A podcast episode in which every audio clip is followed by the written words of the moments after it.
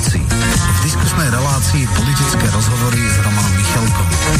Spolu preberieme, okomentujeme, či zanalizujeme spoločenský vývoj v Čechách, na Slovensku, ale aj vo svete.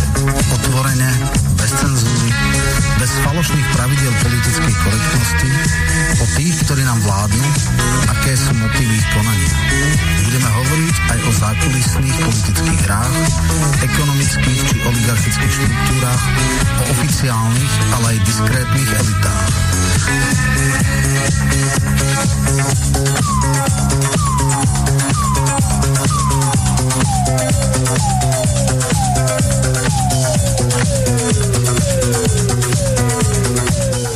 Vážená, milé poslucháčky a poslucháči, vítam vás pri ďalšom vypočutí si relácie politické rozhovory s Romanom Michalkom, ktorého pozdravujem. Ahoj, Roman. Ďakujem za privítanie, teším sa na zaujímavú debatu. Dneska tam bude predseda komunistov Hrlička a politologický vedec alebo politický vedec Dinuš. Takže veľmi zaujímavá debata a teším sa potom na maily a prípadne v druhej hodine aj telefonáty poslucháčov. No uvidíme, ak sa podarí pánovi Dinušovi pripojiť. Zatiaľ to vyzerá tak, že asi pôjde cez telefón, ale ja upozorním potom poslucháčov, že či bude možné volať do relácií priamo.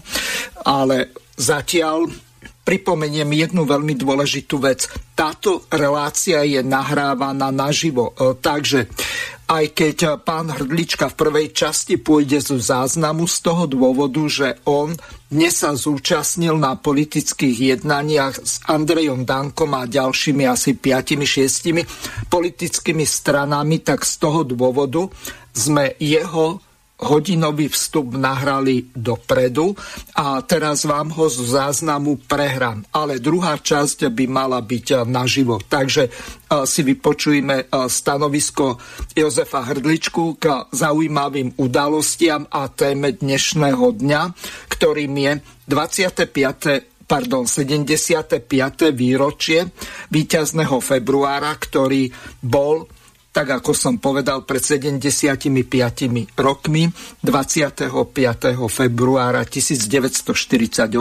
Vážená, milé poslucháčky a poslucháči, v prvej časti dnešnej relácie tak sa predstaví pán doktor Jozef Hrdlička, s ktorým budeme preberať celkom zaujímavé dve témy. Prvou témou, ktorej sa budeme venovať, tak je vytvorenie tzv. Opozičného bloku a v druhej časti relácie prejdeme na to najdôležitejšie, čo je témou dnešnej relácie, čiže pripomeniem si 75.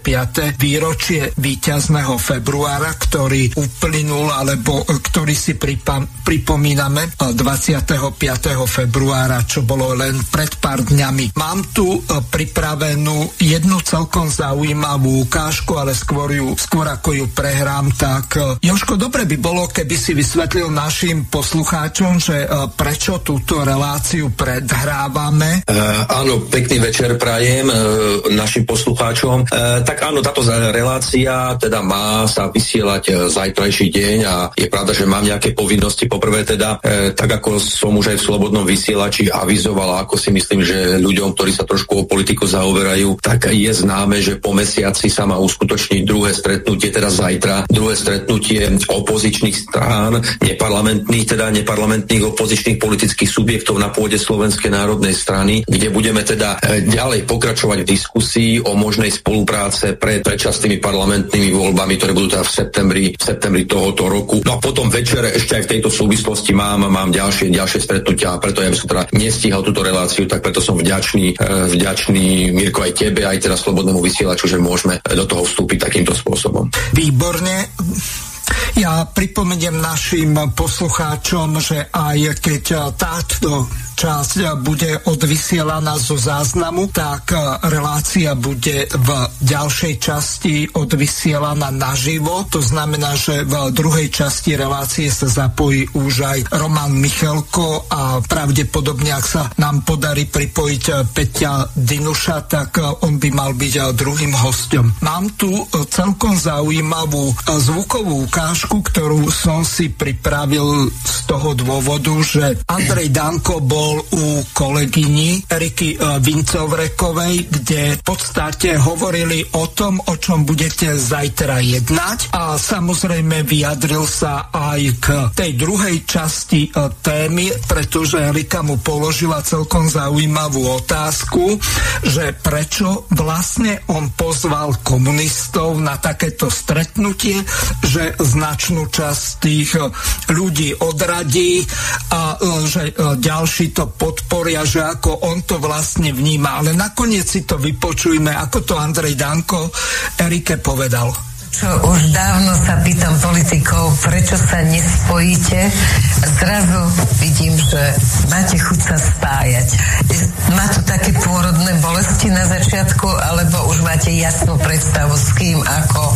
Tak viete, že ja som dlhodobo hovoril, že poďme robiť to, čo Kačínsky alebo Viktor Orbán, a či to už bude slovenská strana Právo a spravodlivosť, alebo sa bude volať ináč, ako samozrejme, že Fides, ale včera sa mi páčilo, že už aj Robert Fico to hovoril v rozhovoroch, že by chcel také niečo.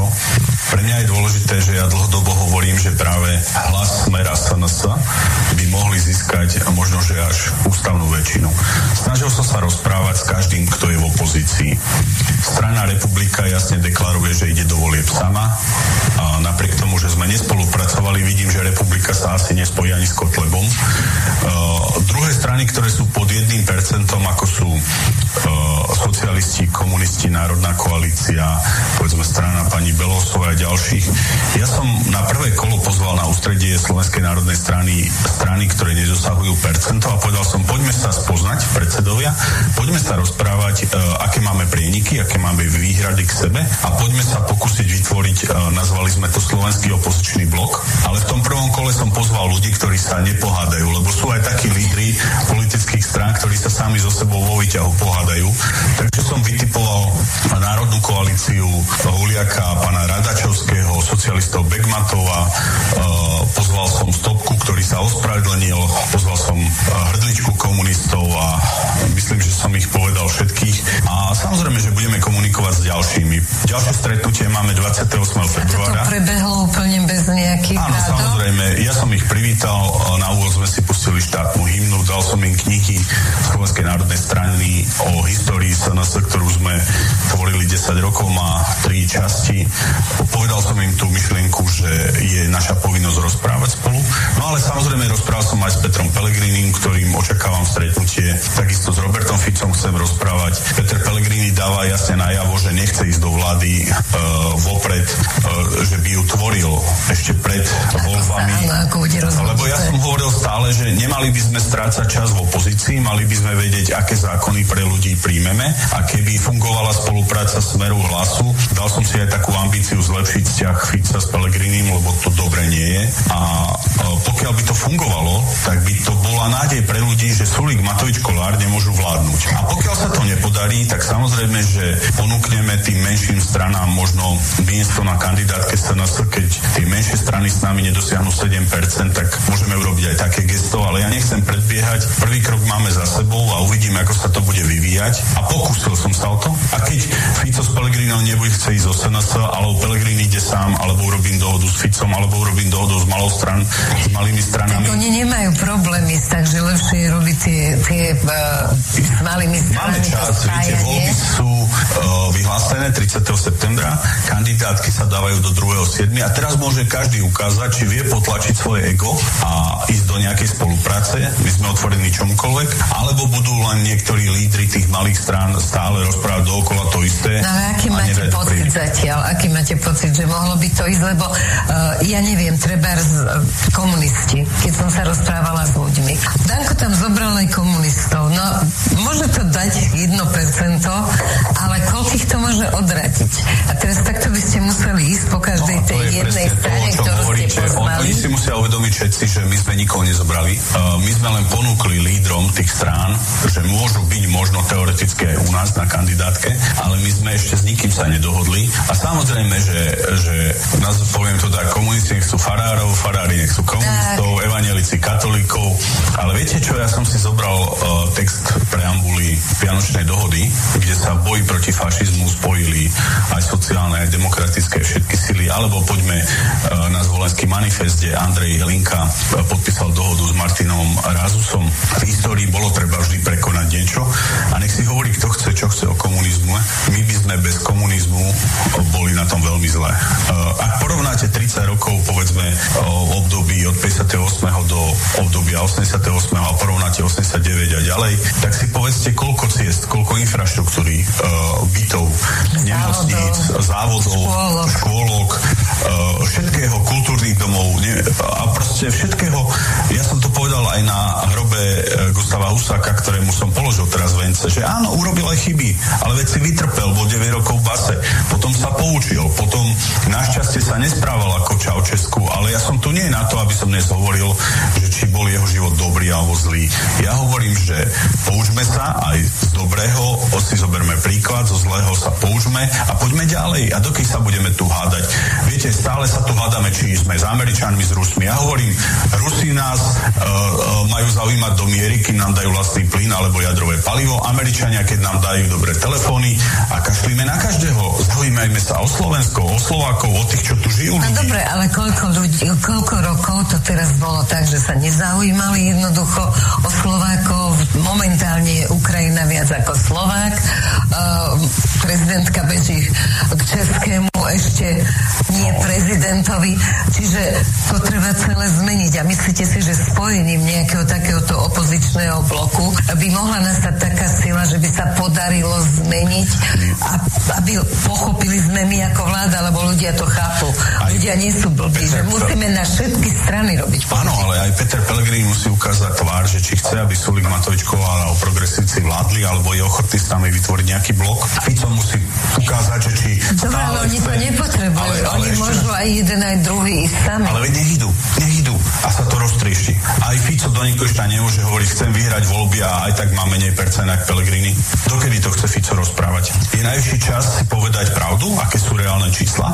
No už nevieme tie reálne čísla, ale to, čo, viete, to, čo ja robia tieto prieskumy, to dobre, viete ale, sám. Ale že... ešte raz taktom, že dobre, veď voľby nám už aj v komunálnych voľbách ukázali, že sa musíme spojiť. Tak akože tie čísla môžu hovoriť jedno, druhé, tretie, ale keď sa nespojí ten opozičný blok, tak prepadne množstvo hlasov. A potom si môžeme trieskať hlavu. Takže Jožko, prvá otázka na teba. Počul si tento rozhovor u pani Vincovrekovej v ZVTV? No, priznám sa, že poprvýkrát som ho počul teraz a musíme tak prvotne vyjadriť naozaj taký obdiv voči argumentom, ktoré Andrej Danko v tejto relácii, ktorá v tejto diskusii spomenul. No ale ja pripomeniem ešte jednu veľmi dôležitú vec, ktorú pripomeň Andrejovi Dankovi, ktorý je doktorom práv a bývalým predsedom Národnej rady. Koalícia, pokiaľ je dvojkoalícia, tak má za potrebu získať 7%. Ak pôjde ako 4, 5 a viac koalícia, tak v tom prípade už potrebuje získať 10%. Takže niečo také, že budú naivne rátať so 7% pri 4-5 stranách, tak na to zabudnite. Toto mu nezabudni pripomenúť, lebo táto relácia sa bude vysielať v tom čase, keď budú prebiehať vaše jednania. Takže ideme k meritu veci. Čo očakávaš od toho zajtrajšieho stretnutia? Keď aj niečo prezradíš, tak to bude odvysielané neskôr, takže nikto sa nič nedozvie vopred. No. Áno. Ťažko, či by som chcel alebo nechcel prezradiť, myslím si, že v tomto momente ani nie je čo prezradiť.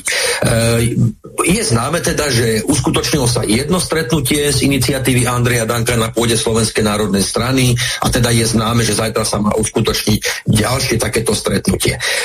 Toto stretnutie, ktoré bolo a teraz bude vo formáte teda Slovenskej národnej strany, Komunistickej strany Slovenska, pokiaľ viem, tak Národnej koalície, taktiež práce slovenského národy a strany Slovenský patriot.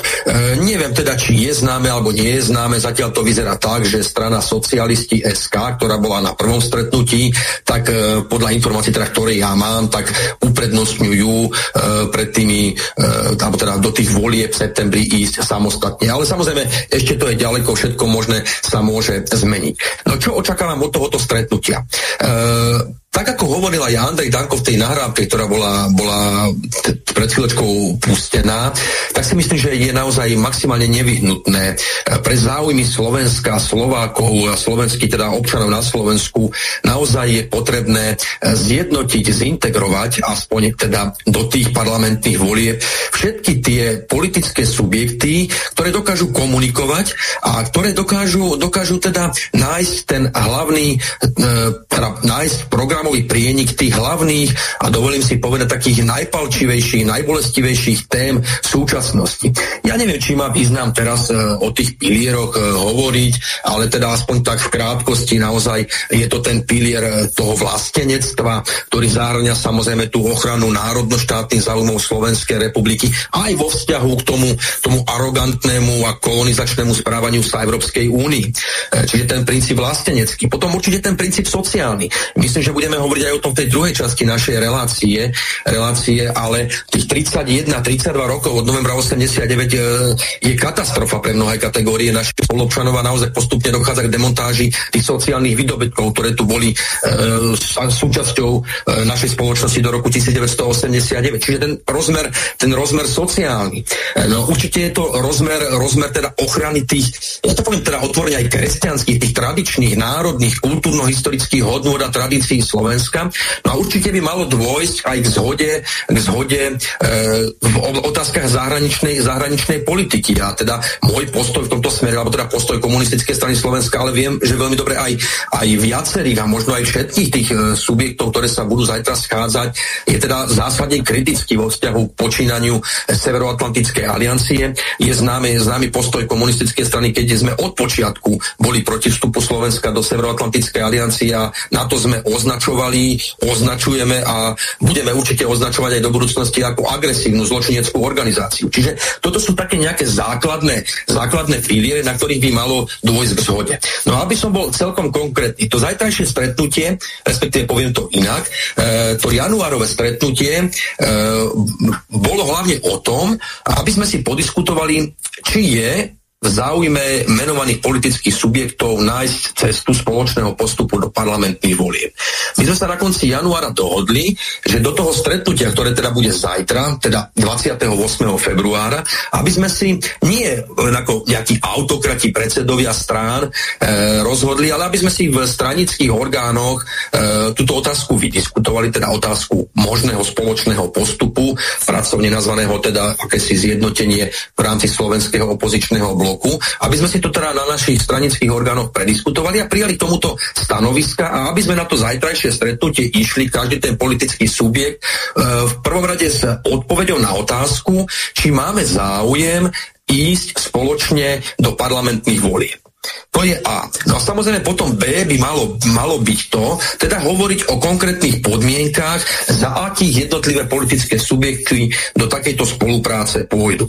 Ak hovoríme o podmienkach, tak samozrejme nech si poslucháč nemyslí, že teraz tu ide len výhradne o to, aby sa jednotlivé politické subjekty alebo predsedovia strán bili o miesto na kandidátke. Áno, aj to je dôležité, samozrejme, keďže každá politická strana chce presadzovať v tomto nejakom bloku aj tie svoje programové vízie, ale podstatné je, podľa môjho názoru, dohodnúť sa na tých už spomínaných zásadných spoločných prioritách. Čiže toto je to B, už diskutovať o konkrétnych podmienkách takejto predvolebnej spolupráce. Ja osobne som optimista. A som optimista aj z toho dôvodu, že tak ako prebiehali aj doteraz také tie stretnutia, mimo toho stretnutia, ktoré bolo v januári na pôde SNS, ja len spomeniem napríklad teraz v piatok mala s ním strana Slovenský patriot napríklad. Diskutoval som takisto aj s Andrejom Dankom, diskutoval som aj s pánom Huliakom z Národnej koalície, ale aj s ďalšími subjektami, čiže osobne si myslím, že jednotlivé politické subjekty sa prikláňajú k nevyhnutnosti takejto spolupráce. Čiže na základe sledovania tých programových priorít a samozrejme to, čo už bolo spomínané aj Andrejom Dankom, ako proste naozaj sa postarať o to, a to si myslím, že by malo byť a je zodpovednosť každého jedného lídra, teda predsedu každej politickej strany, ktorá by do takejto spolupráce išla. A teda tá zodpovednosť za to, aby sme nedopustili prepadnutie hlasu. Ja som viackrát hovorila, to je prípad jak komunistickej strany Slovenska, tak ďalších neparlamentných politických subjektov, vrátane Slovenskej národnej strany. V týchto parlamentných voľbách, respektíve v parlamentnej demokracii, v ktorej my žijeme a na základe princípov, ktoré fungujú voľby, je vytvárané priamo aj nepriamo prostredníctvom agentúr akýsi strach z prepadnutého hlasu.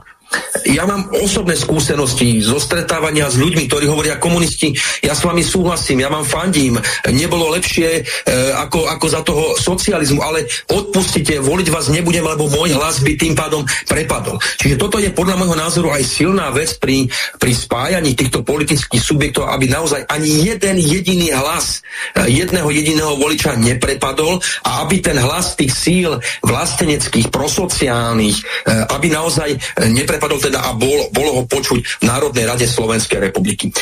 Ak môžem, krátko sa chcem len dotknúť toho, že to bolo aj v tvojej otázke, Mirko, a myslím, že teda to bola aj otázka na Andreja Danka od pani Vincovrekovej, že prečo napríklad práve komunisti. No ja chcem povedať, že ak takéto spojenectvo, takéto partnerstvo, takáto spolupráca má mať význam, tak poprvé musíme rešpektovať každá politická strana sa navzájom musí rešpektovať a teraz nevyťahovať z minulosti nejaké čierne škvrny alebo proste nejaké chyby, ktorých sa ktokoľvek dopustil. Ale áno, každý jeden sa dopúšťame v tej politickej činnosti nejakých chýb, väčších, menších.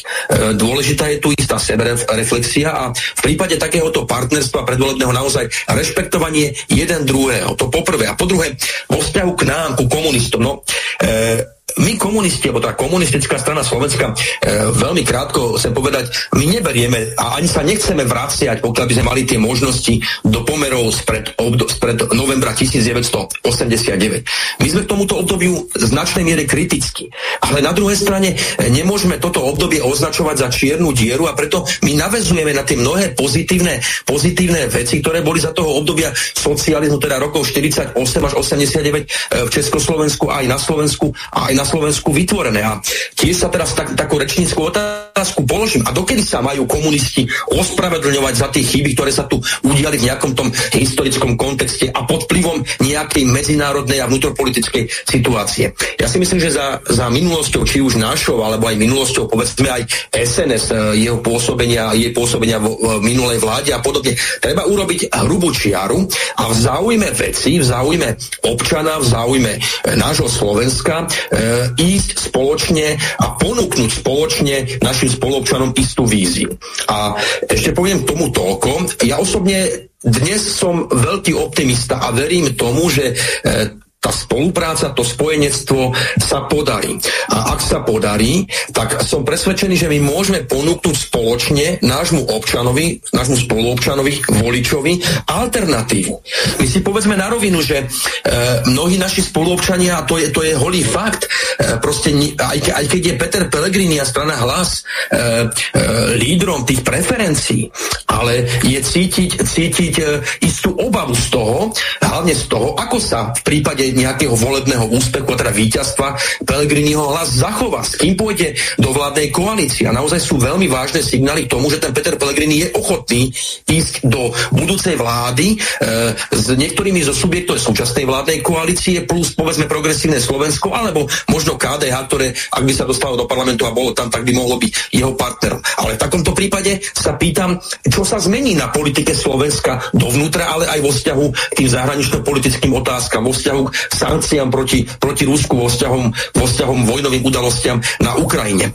Zároveň, keď budeme hovoriť o strane Smer sociálna demokracia, tak ja som absolútne presvedčený, že mnohí voliči Smer sociálnu demokraciu ako lavicoví voliči, Mnohí, ktorí ju vnímajú ako ľavicový politický subjekt, tak proste ju takto vnímajú alebo sú pripravení ho podporiť len preto, že nevidia inú alternatívu na tom ľavicovom a vlasteneckom fronte. A takéto spojenectvo, o ktorom teda budeme hovoriť aj zajtra na pôde Slovenskej národnej strany, som presvedčený, že dokáže takúto alternatívu ponúknuť. Alternatívu politických síl, ktoré povedia zásadné stanovisko vo vzťahu k Severoatlantickej aliancii, zásadné stanovisko napríklad teda k tým spomínaným sankciám alebo posielaniu migov na Ukrajinu, ďalšej vojenskej techniky a podobne. Zásadné stanovisko, teraz to myslím v tom zmysle, že nie je také stanovisko ani ryba, ani rak, ako prináša napríklad strana Smer sociálna demokracia. Pre mňa je nepochopiteľné, ak sociálni demokrati podporovali nedávno v parlamente, teda Ficovi sociálni demokrati, aby som bol presný, podporovali či už priamo alebo nepriamo ratifikáciu prístupových zmluv, teda do NATO, Švédska a Fínska. Takisto si pozrime nedávne hlasovanie sociálnych demokratov zo Smeru ohľadom označovania Ruska za nejaký teroristický štát a niečo podobné. Tak pokiaľ ja viem, tak sa zdržali hlasovania a to je opäť politika ani ryba, ani rad. Čiže treba tu raz a prevždy pomenovať problémy, v ktorých slovenská spoločnosť, ale aj vôbec globálne fungujeme a raz a prevždy tie zásadné stanoviská formulovať a za nimi aj ísť a nie hrať pekného aj vo vzťahu k Štrasburgu, Bruselu a Washingtonu a zároveň robiť takú akože hladkavú politiku aj smerom na východ. Toto je farizejské, ale žiaľ musím povedať, a to si teraz neodpustím aj v tejto relácii, že asi je to typické pre politiku sociálnej demokracie. Ak sa budem trošku vrácať do minulosti, tak naozaj tá sociálna demokracia vždy zrádzala nakoniec tie záujmy tých ľudí, tých voličov, ktorí ju podporovali. Pozrime sa, kto je kancelárom v Nemecku. Je to Olaf Scholz, ktorý je predstaviteľom sociálnej demokracie. V severských krajinách lídrami sú sociálni demokrati. A pozrime sa, akú politiku sociálna demokracia aj v 21. storočí robí. Ale nechcem samozrejme odkláňať sa od témy, ktorú sme v tejto diskusii načali. No mne v tejto súvislosti napadla jedna celkom taká zaujímavá analógia. Keď sa pozrieme na výsledky parlamentných volieb v Českej republike, tak to nasvedčuje o jednej veľmi dôležitej veci. Ak by povedzme, Vojto Filip a s pánom Hamáčkom boli schopní spolu komunikovať a dohodnúť sa na spoločnom postupe.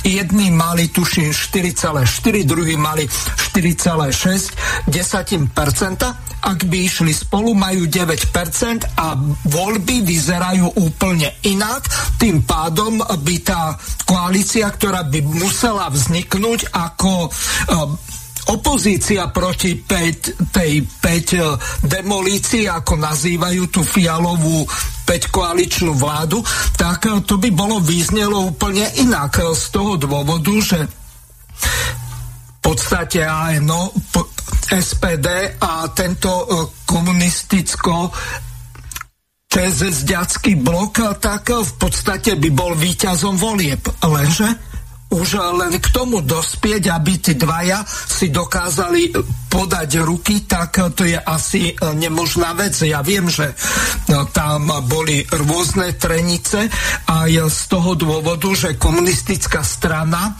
v podstate tolerančne podporovala tú vládu ČSSD a ANO. Ako sa ty na toto dívaš? Nedopadne to u nás veľmi podobne, ak tie zajtrajšie jednania dopadnú zle?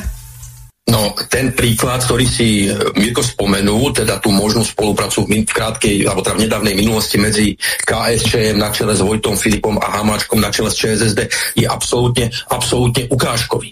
Absolútne ukážkový, kde dve politické strany na tom ľavom politickom spektre sa nedokázali ani pragmaticky dohodnúť v prospech toho, aby hájili spoločne tie záujmy bežných ľudí v tom českom parlamente a žiaľ to potom dopadlo, ako to dopadlo a tu skoro tých 9%, alebo teda nie skoro, tých 9% naozaj prepadlo a ja som hneď po tých voľbách sa priznám, chytal za hlavu, že to je absolútna tragédia a nonsens, že vôbec v Českej republike, kde aj sociálna demokracia, aj komunisti mali naozaj stáročnú a viac tradíciu, proste nefigurujú na tom spoločensko-politickom dianí. Čiže pre mňa absolútny nonsens. No ale žiaľ, je to parlamentná demokracia a tá je zásadným spôsobom ovplyvňovaná vieme čím, teda rôznymi ekonomickými zdrojmi a hlavne ekonomickými elitami. Na margo tohoto prípadu ale musím povedať tak trošku aj na obhajobu KSČM a samotného Vojtecha Filipa. Ja som s ním mal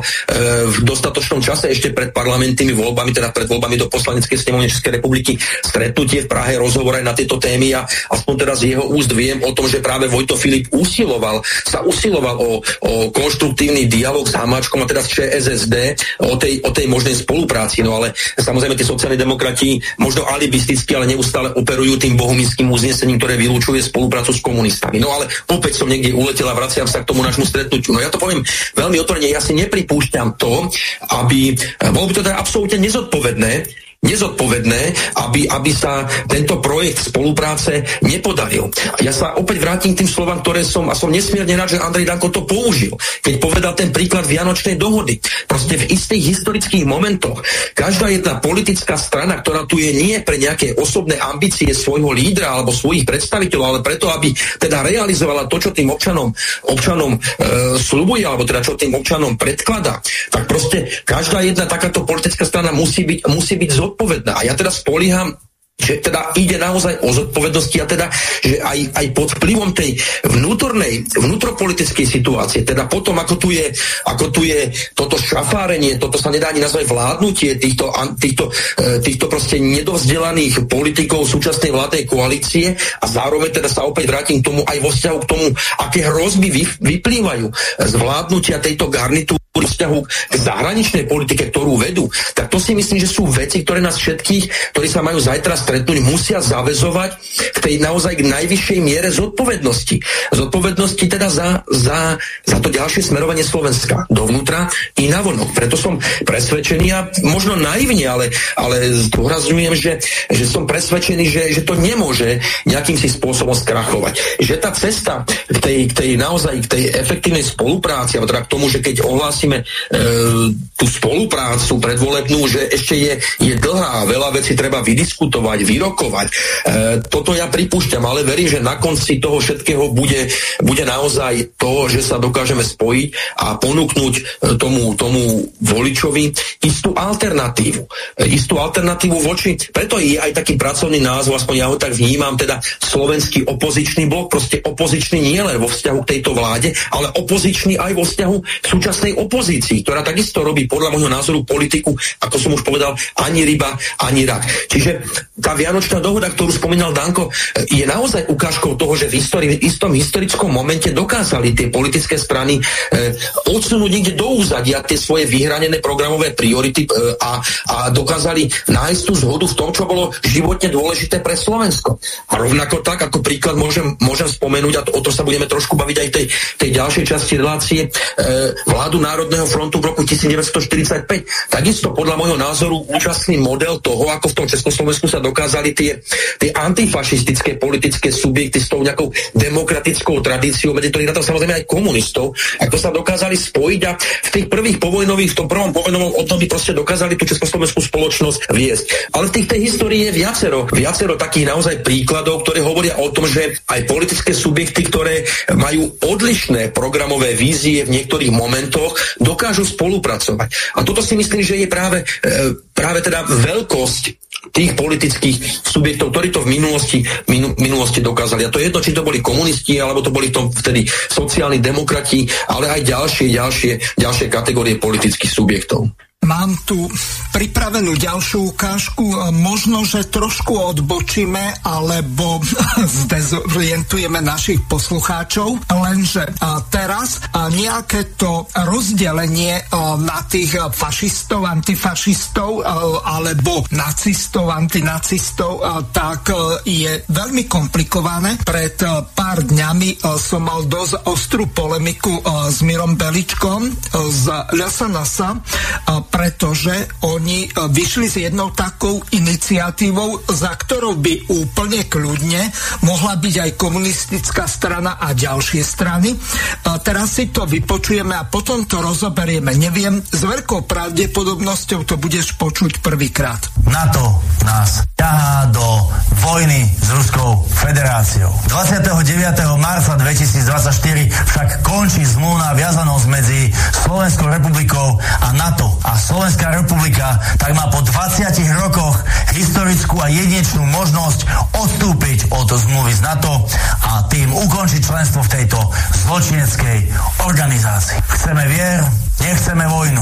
Preto sme prišli s touto petíciou za mier, aby každý jeden človek na Slovensku mohol svojim podpisom jasne povedať, že nechce bojovať vo vojne proti Rusku, že nechce bojovať vo vojne za americké imperialistické záujmy. V tejto veci ponikáme jednoznačné, rázne a jasné kroky. Práve preto sme ešte dnes podali v Národnej rade Slovenskej republiky návrh uznesenia, ktorým žiadame tak vládu Slovenskej republiky, ako aj prezidentku Slovenskej republiky, aby podnikli všetky potrebné kroky na to, aby Slovenská republika vystúpila zo zločineckej organizácie NATO. Keďže ale vieme, že vláda Slovenskej republiky, ako aj parlament pristupuje podobným uzneseniam veľmi negatívne a môže ich odmietnúť, tak sme sa rozhodli vytvoriť aj občiansky tlak na vládu, na prezidenta a na Národnú radu Slovenskej republiky, aby v tejto veci takisto konala a prišli sme s touto petíciou. Vážení občania, stretávam matky, ktoré sa ma ako otca troch detí pýtajú, či svojho 25-ročného syna vychovávali na to, aby zomrel v bahne Ukrajiny. Mám kamarátov, ktorí sa ma pýtajú, či ich vytrhnú od rodín a svojich detí. Toto nie je naša vojna. NATO je Amerika a tá nás núti obetovať sa za jej obchodné záujmy, najprv materiálne a potom ľudsky. Generáli, ktorí sa dostanú do čela štátu, sa tam dostanú buď silou svojej armády, alebo silou cudzej mocnosti. Toto je príklad budúceho českého prezidenta, generála Pavla, ktorom sa vidí naša prezidentka Čaputová, najvyššia veliteľka ozbrojených síl.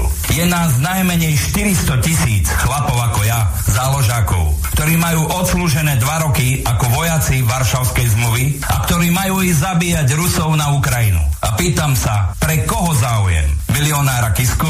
Milionára Borisa Kolára? Smeráckých oligarchov? Ľudí z Penty, GNT, Esetu a Bratislavskej kaviarne? Oni ani ich synovia bojovať na Ukrajinu nepôjdu.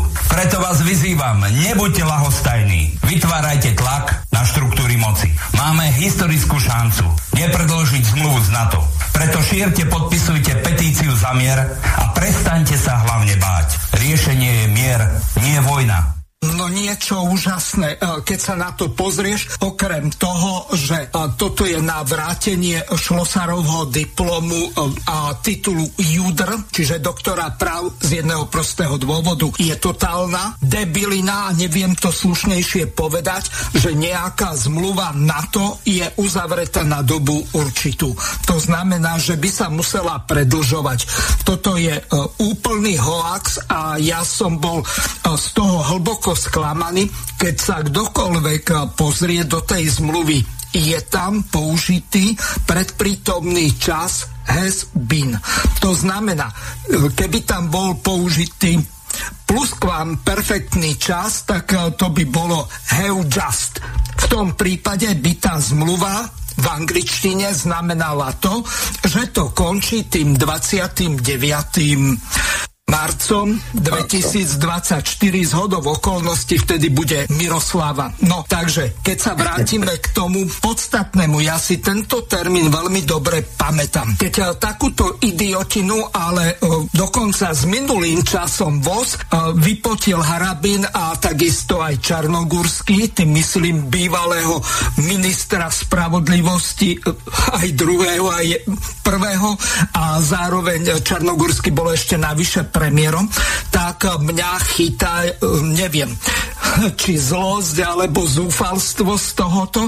A čo tí ľudia na tom práve sa naučili, keď nevedia ani medzinárodné zmluvy čítať s porozumením. Ale toto je len na margo, týmto pádom si robím nejakú putavku na tú sobotnú reláciu, lebo tam z vojakmi, či už Petrom Zábranským, kapitánom, pilotom, alebo Pavlom Markom, ktorý je plukovník vo výslužbe a prezident Únie veteránov, budeme práve to rozoberať, že za akých okolností je možné ukončiť členstvo v NATO. Ale dovolím ti ako historikovi vysvetliť našim poslucháčom, že aký ten posun nastal u týchto ľudákov, kde v podstate 53 000 slovenských vojakov za Tisovho štátu išlo útočiť po boku Wehrmachtu zo Slovenska na Ukrajinu proti Sovietskému zväzu. To, kde sa vlastne tí Kotlebovci dostali, keď oni ako klasickí ľudáci, nakoniec Marián Kotleba bol odsúdený za tých 1488, čiže tých 14 slov Davida Lejna a 8-8 Heil Hitler, tak ja tomuto už prestávam rozumieť, čo sa tu vlastne deje.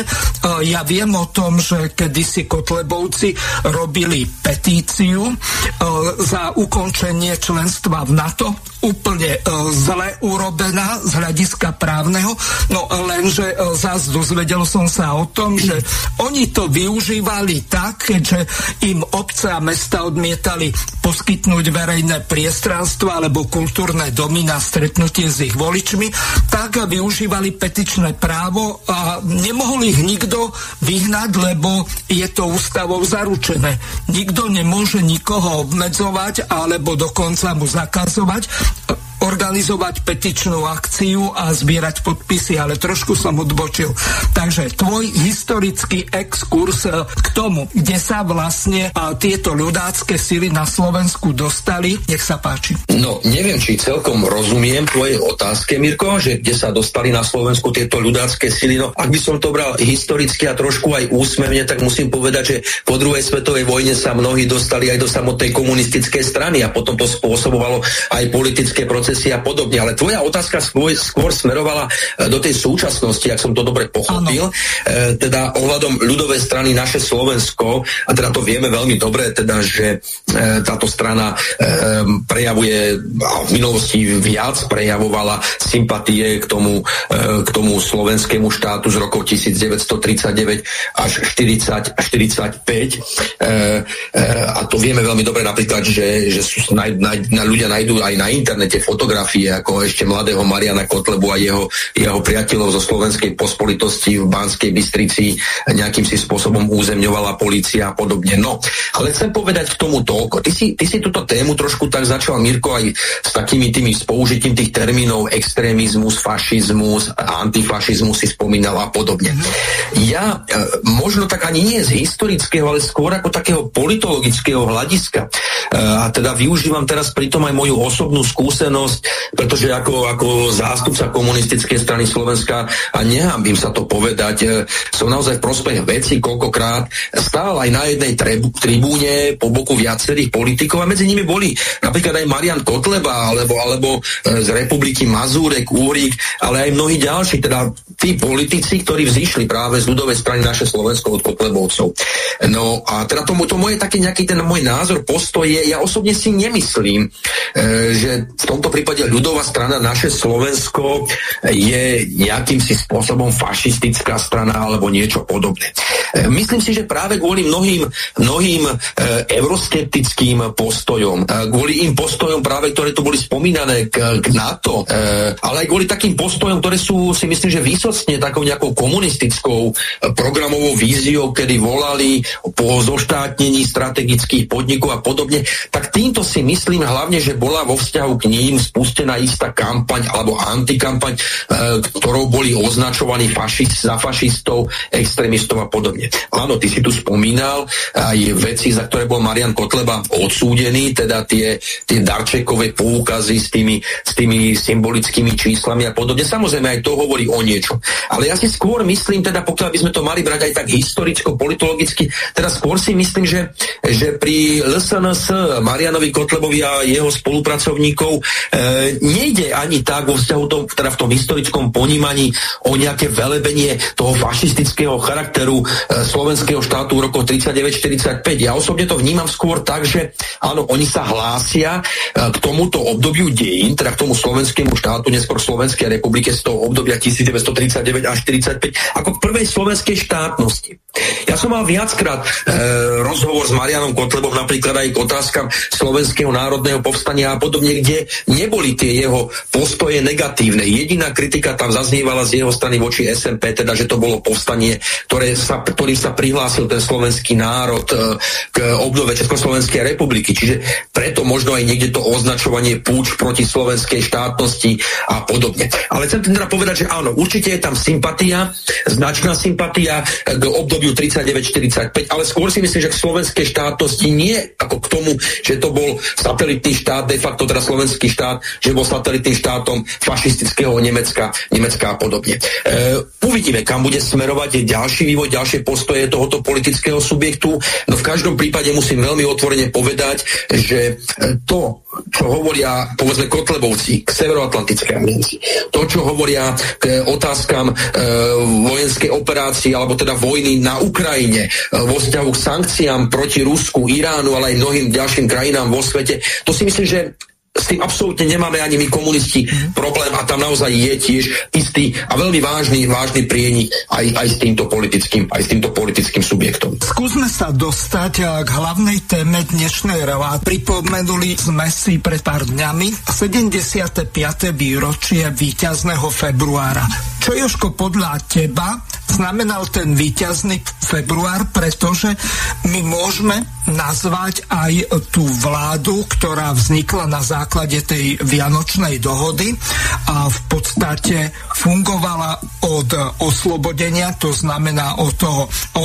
respektíve 9. mája 1945 a dokonca aj predtým vieme, že bola zostavená košická vláda a ďalšie takéto organizovanie.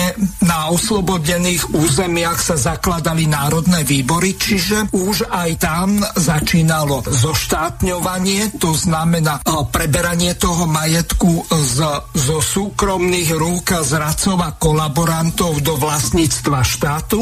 Potom neskôr bolo vyvlastňovanie veľkých podnikov. Ako sa ty dívaš na toto obdobie a práve ten zlomový čas, ktorý sa odohral medzi nejakým tým 23. až 25. februárom, znamenal dosť veľa. Niektorí hovoria tomu, že to bol komunistický puč, že 10 000 ozbrojených ľudových milicionárov so samopalmi boli v uliciach a že to bol vojenský prevrat, že za iných okolností by to boli rozstrieľali, ak by Beneš nebol súhlasil s tými takzvanými kapitulačnými podmienkami Klementa Gottwalda. Áno, ďakujem, Mirko. No, spomenul si teda, začal si Národným frontom, ktorý sme už v kontexte teda tej predošlej diskusie, ktorý sme už spomenuli. Ja poviem, ja osobne sa veľmi s veľkými sympatiami teda historicky vnímam práve na ten projekt Národného frontu, v ktorom komunisti samozrejme zohrávali veľmi významnú úlohu a treba povedať, že aj v tom roku 40, v tom oslobodení, ale teda aj predtým tí komunisti naozaj spoločnosti českej a slovenskej získavali obrovskú autoritu práve v tom protifašistickom období. A teda ten projekt Národného frontu v tom období hneď po druhej svetovej vojne vnímam ako niečo úžasné a geniálne a vzorové aj do budúcnosti, kedy sa tie politické subjekty dokázali spojiť a dokázali teda naštartovať tú povojnovú spoločnosť. A ja teda ako komunista samotné udalosti februárove, ty si tu spomenul, že naozaj tieto udalosti majú pomenovanie komunistický púč a naozaj sú tu nejaké hlasy, ktoré hovoria o tom, že Beneš nemal prijať tú demisiu a mali zasiahnuť ozbrojené zložky na potlačovanie týchto procesov.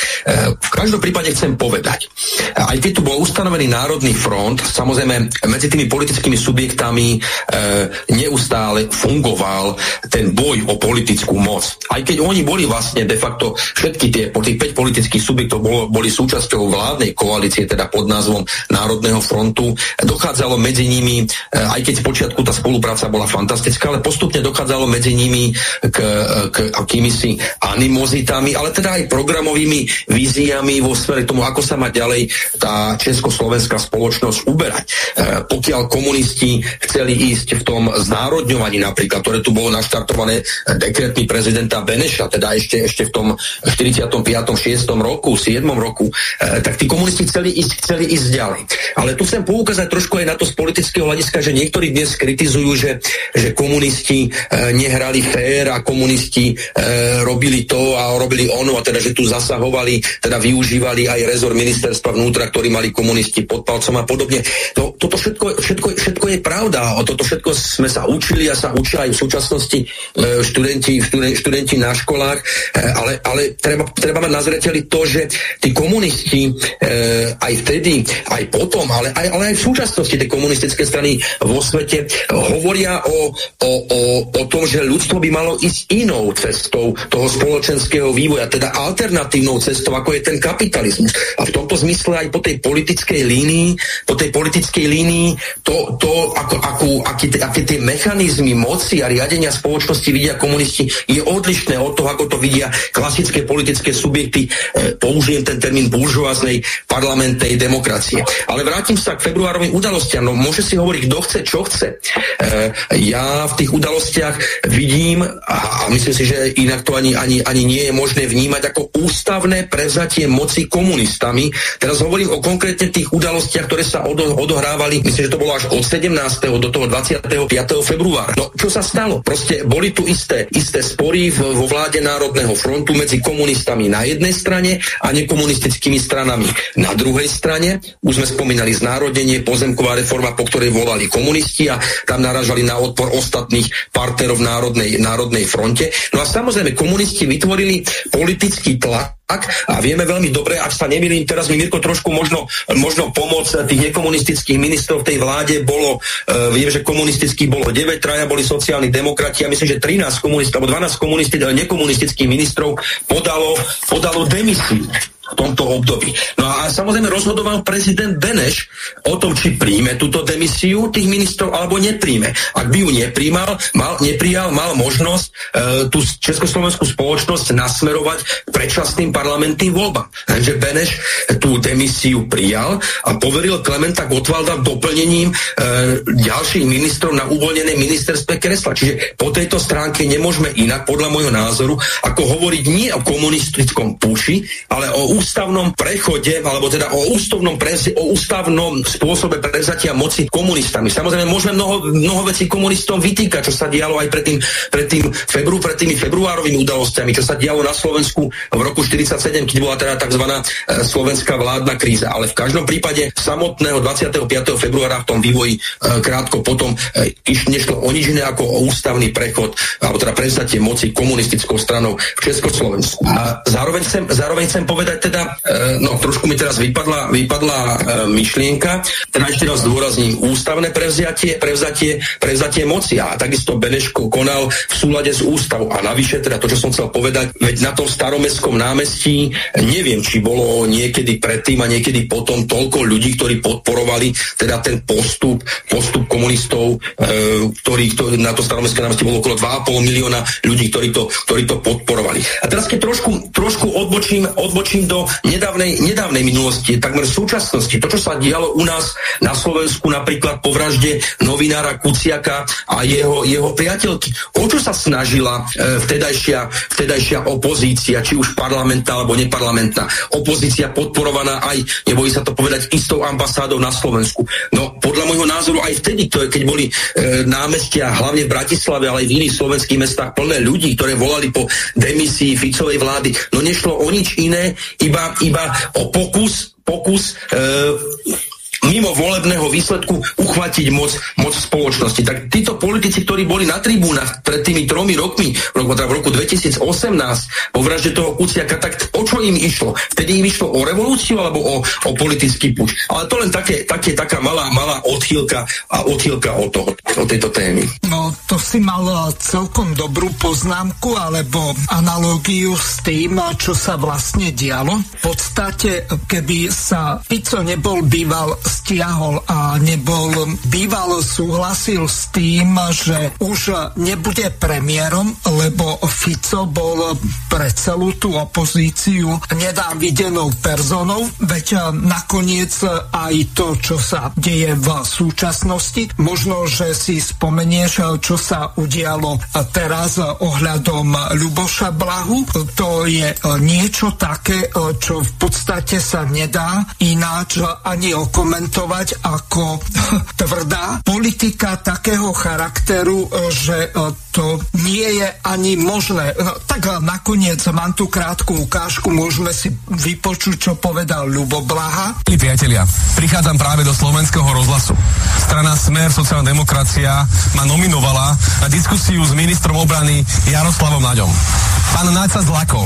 Napriek tomu, že je veľký frajer, pokiaľ môže chodiť do televízií a do rozhlasu, kde neustále okydáva mňa alebo Roberta Fica, tak keď má ísť s niekým, kto sa mu môže rovnať, kto ho môže konfrontovať argumentami a hodnotami ľavice, tak sa bojí ako malý chlapec. Ideme to vyskúšať, či nás pustia do štúdia. Ja nevrtom nikoho, nikoho aspekt. Ideálnych ľudí to neosporované, to vysvetlíš, ne? Ja sa mi to povedal, ale potom mi odkázali, som tam teraz bol na súdom, že to nečakal, ja ani mi povedal, že nás nečakal. Kým by som vám povedal, ja by som sa teda rozprával s niekým iným, ako ste vy, lebo však chápem, že robí to svoje, lebo tu by ste tam vrátili, ale som si dal... Ja som jej to povedal, že prečo to nechám. Nie, no prečo to? A to je takto. Spadlo je televízia Rozhlas. Dobrý deň, pani Nečenda, pýtam sa Ľuboš Blaha. Volám vám z Rozhlasu, stojím tu, čakám na to, aby som mohli do relácie. Aký je problém počuť nás?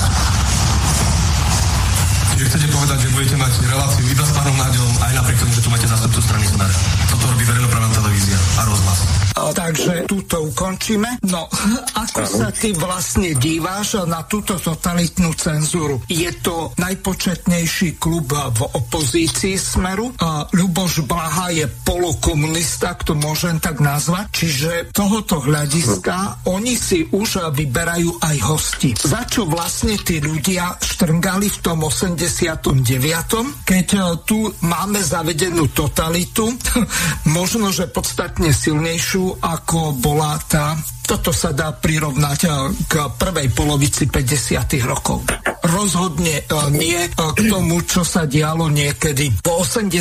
rokoch, na čo sa aj ty, aj keď si relatívne ešte mladý človek, pamätáš ako dieťa alebo mladý muž. Áno. Začnem, Mirko, tým, čo si povedal, že za čo štrngali ľudia v 89. roku. No ja mám v tom absolútne jasno na základe toho, čo som študoval a tak ďalej.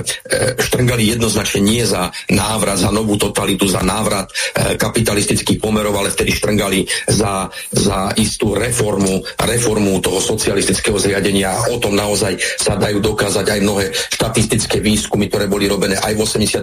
aj v 90. roku, teda o čom šlo ľuďom v roku 1989. A čo tu máme dnes? Ako toto podľa môjho názoru sa nedá nazvať inak ako neoliberálny a Amerikou koordinovaný fašizmus. Neoliberálny fašizmus. Sa pozrime okolo seba, naozaj narast genocíd, teda podpora genocídnych tendencií vo svete, obrovská rusofóbia, prehlbovanie mediálnej blokády a toto konkrétny príklad, selektovanie toho, kto môže a kto nemôže vystupovať a tak ďalej, obmedzovanie občanov v rôznych právach. Toto sú všetko veci, ktoré sú súčasťou dnešnej spoločnosti a k tomuto konkrétnemu prípadu to je ako naozaj do neba volajúce, že takéto niečo vedenie verejnoprávnej inštitúcie, ktorou je RTVS, proste dopustilo. No, nevychádza mi to inak, akorát naozaj, že naď sa zlakol, že strana Smer sociálna demokracia poslala, ako si ty povedal, polokomunistu Luboša Bláhu, asi sa ho zlakol, pretože v tomto prípade musím veľmi odpovedne povedať, naď je pre mňa proste americký poskok,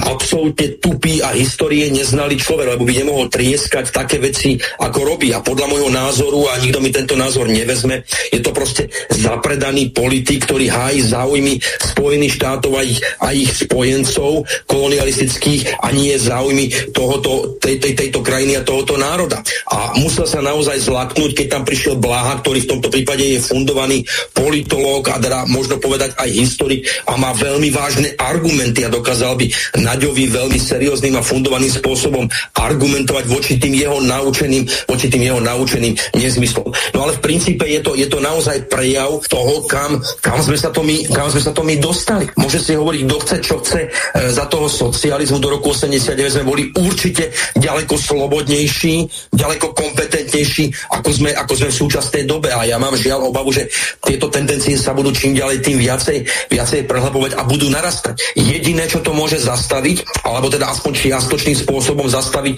sú naozaj septembrové voľby budúceho roku. Ja nie som naivný a nemyslím si, že... Nie budúceho, tohto roku. Pardon, ďakujem pekne, áno.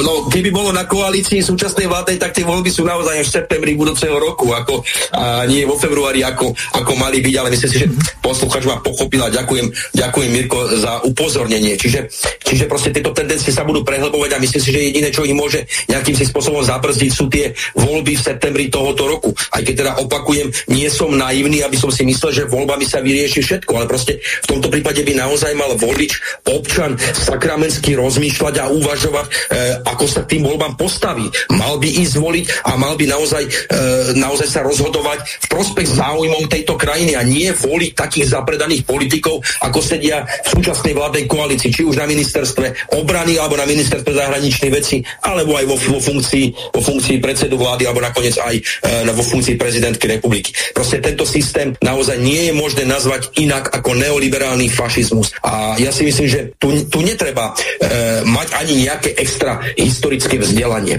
Tu netreba ani byť presvedčený o správnosti nejakej ideológie. Ja myslím, že tu by sme mali používať naozaj zdravý sedliacký rozum. Proste vedieť, narodili sme sa na Slovensku, žijú tu nejakí obyvatelia, máme nejaké záujmy, máme nejakú krajinu, nejakú republiku a chceme ju budovať, chceme žiť v mieri a chceme ju budovať takým spôsobom, aby sme slušne a dôstojne a tolerantne vzájomne tu žili. A žili v harmonickej nejakej spolupráci so všetkými krajinami, ktoré majú záujem o vzájomne výhodnú spoluprácu medzi jednotlivými národmi. Takže títo politici naozaj súčasnej vládnej garnitúry nemožno inak povedať ako len to, že buď sú tak tupí a preto robia to, čo robia, alebo sú neuveriteľným spôsobom zapredaní, uplatení, alebo ja neviem čo. Iné mi z toho nevychádza. No Jožko, ešte jedna veľmi dôležitá téma, ktorú by si zajtra mal prebrať s Andrejom Dankom. Krátka ukážka, Milan Uhrík a jeho plány. Na stránke avizujú, že pripravujete monitoring parlamentných volieb.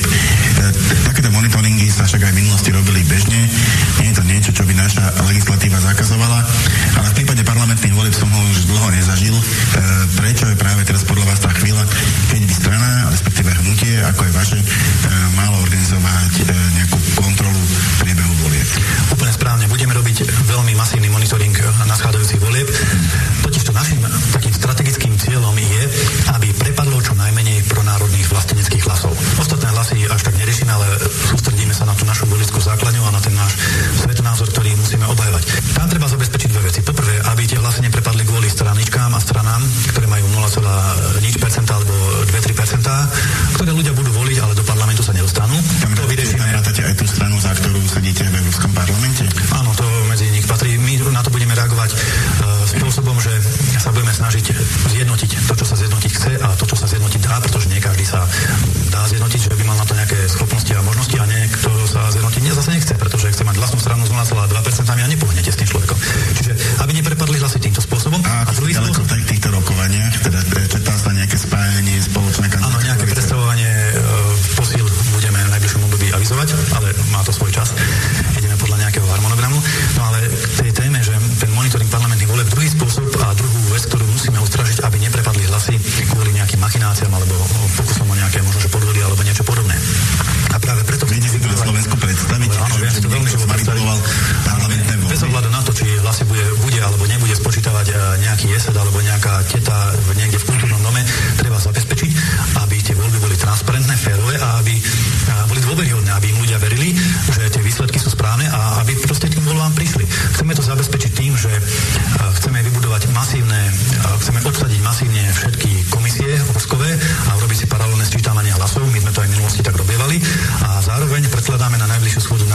Slovenskej republiky návrh zákona na povinné zverejňovanie zápisníc okrskových a okresných komisí na stránkach obecných úradov, respektíve štatistického úradu, aby si ľudia vedeli porovnať tie čísla, ktoré sú zverejnené s tým, čo sa reálne odhlasovalo, pretože momentálne v legislatíve je tam diera a ten moment, kedy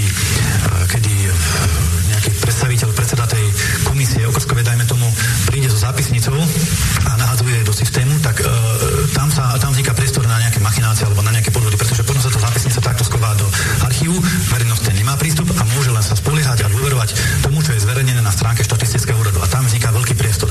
Podľa mňa je úplne transparentné a snad nikto nemôže namietať ani z politických našich oponentov názorových proti tomu, aby sa tie zápisnice transparentne zverejňovali. No, čo ty na to hovoríš? Áno, čo sa týka toho monitoringu parlamentných volieb, s tým absolútne súhlasím, s tou prvou časťou môžem súhlasiť čiastočne, ale tak Milan Uhrík si takisto robí isté antre pred voľbami, čo je ale normálne prirodzené, tak teda poukazuje viac menej na to, že teda nemá význam voliť tie menšie strany, 2-3% a menšie. No, ale toto rozberať nie, to je Jožko, samozrejme. Tu ťa zastavím. Áno. Ich ľudáckom krídle je 5 strán. Okrem nejakej takej, neviem, či kufrikovej, záložnej, pevno Slovensko, to majú kotlebovci ako Ander záložnú kefu. Potom sú tieto dve, Rasanasa, Republika, potom máš SHO, Slovenské hnutie obrody, sú tí okolo Šveca. Roberta, potom máš tú Pánisovu, ľudáckú stranu, to je Slovenská národná jednota a samozrejme strana Andreja Hlinku, on má čo zjednocovať. A to som zvedavý, ako ho Švec kopne do zadku. No ešte som zabudol, že Trnovec s ním tiež zatočí veľmi rýchlo. To isté urobí Pánic, to isté urobí Kotleba, tak to pec salto mortále urobí Uhrík taký, aký je Boží. No. Jirko, pekne si to tu ilustroval, no ale teda vrátim sa k tomu, čo si sa teda aj dotazoval. Áno, a teda chcem povedať to, že s tým monitoringom parlamentných volieb absolútne my komunisti súhlasíme, my sme aj v minulosti, teda pokiaľ aj tá naša členská základňa bola početnejšia, dokázali sme masovo obsadiť volebné komisie, okrskové volebné komisie, ale aj tie ďalšie, tak sme toto samozrejme aj v rámci našej réžie vykonávali, ale toto je naozaj podľa môjho názoru dobrá a nevyhnutná vec, pretože sú opodstatnené podozrenia z toho, že voľby v pomeroch Slovenskej republiky sú manipulované, ako je to absolútne opodstatnené podozrenie a absolútne opodstatnená obava. A preto ja súhlasím s tým, že by malo dôjsť ku paralelnému sčítavaniu hlasov. No, Jožko, myslím, že si správne poukázal. Áno. Ťa zastavím. Vy ste si už raz nabili hubu vtedy aj spolu s Martinákou, keď vás podviedli. Pamätáš? Áno, je to možné, to boli parlamentné voľby, myslím, že v roku 2006. V júni 2006, keď takéto niečo sa udialo, presne tak, takže je to absolútne legitímne. No a preto ja chcem teda len podporiť tú myšlienku v tom, že naozaj by sa viacero politických subjektov malo dohodnúť a naozaj to je téma aj pre stretnutie na pôde Slovenskej národnej strany, teda na stretnutí neparlamentných politických subjektov o tom, aby sme sa pokúsili, hoci aj s republikou, s každým to bude mať záujem naozaj veľmi seriózne pristúpiť k akémusi dozoru nad priebehom parlamentných volieb. V každom prípade ja osobne, teda komunistická strana, sme za a je potrebné takéto niečo teda počas parlamentných volieb určite urobiť. Teda myslím, mám na mysli to paralelné sčítavanie hlasov a kontrolu potom tých nahlasovaných výsledkov predsedami jednotlivých komisí. No, máme málo času, ale ak zrátam členské základne a koľko ste schopní obsadiť okrskových komisí, tak keď si to rozdelíte 50-50, to znamená zhruba po 2000 okrskových komisí. Vy dokážete, národná koalícia sa chváli, že má 2000 členov, Danko má tiež 2000 členov, 6000 členov do okrskových komisí. Máte to hotové. To Uhrík s Kotlebom a s tými ostatnými ľudákmi nedajú ani náhodou. Áno, súhlasím. Presne ako si to zrátal, tak vidím, že máš aj prehľad trošku o stavoch členskej základne jednotlivých politických subjektov, teraz tých, ktoré si menovala. A je to tak, takže Ďakujem pekne aj z tvojej strany za akési upozornenie. Určite by to malo byť aj predmetom stretnutia toho tzv. Slovenského opozičného bloku, ktorý bude sedieť zajtra. Jožko, vzhľadom k tomu, že čas na túto prvú časť relácie uplynul, držím ti palce a takisto aj Rudovi Huliakovi a takisto neviem, či stopka príde, alebo príde tam opäť Jelenka Majerová za tú stranu, to už je na nich, ako sa rozhodnú. Či príde Bekmatová, ako budú pokračovať, tak ak majú tendenciu darovať tomuto štátu 17 000 eur, tak nech sa páči. Oni viac ako nejakých 15-16 tisíc ako v predchádzajúcich voľbách nebudú mať, aj to pochybujem, lebo neviem, koľko, či vôbec bude za nich aj do Chmelár kandidovať, ak nie, tak skončia možno s 5 000. Som asi v každom prípade je to škoda, lebo trieštia sa zbytočne naozaj síly a toto je šanca na to, ako proste zabezpečiť, aby hlasy neprepadli a postaviť nejakú bariéru tomu neoliberalizmu, ktoré tu je na jednej strane, na druhej strane tlačiť aj tie súčasné opozičné strany k tomu, aby plnili to, čo našim spoluobčanom hovoria. A Mirko, keďže mám slovo, ďakujem pekne tebe za moderovanie relácie, ďakujem pekne za pozvanie. Takýmto nejakým telemostom aj časovým mostom pozdravujem zajtrajších diskutujúcich Romana Michielku a rovnako tak Peťa Dinuša. Ďakujem pekne, príjemný večer prajem. A ďakujem veľmi pekne, bolo mi cťou a veľmi rád ťa pozvem aj do ďalších relácií. Maj sa krásne a držím zajtra palce, nech sa vám to podarí, lebo to je asi posledná šanca pre Slovensko. Odkáž to aj Andrejovi Dankovi, aj Huliakovi, aj ďalším. Určite odkážem. Ďakujem pekne, do počutia. Počúvate Slobodný vysielač. Vážené a milé poslucháčky a poslucháči, táto druhá časť je naživo a pri tejto príležitosti vítam po dlhšom čase pána doktora Petra Dinuša. Pekný večer. Dobrý večer prajem. Takže nakoniec spojenie sa nám podarilo, samozrejme kolegu Romana Michielka. Počujeme sa. Áno, výborne, takže spojenie nám funguje. Pripomeniem našim poslucháčom, vzhľadom k tomu, že pán Dinuš je cez iné pripojenie, cez Jitsi Mida, nie cez telefón, tak telefónna linka je voľná. Pokiaľ niekto zavoláte a budete mať otázky, či už na pána Dinuša alebo na pána Michielka, tak môžete využiť telefónne číslo +421 910 473 440, samozrejme obidve uvedené e-mailové adresy. Teraz prechádzame rovno k meritu veci.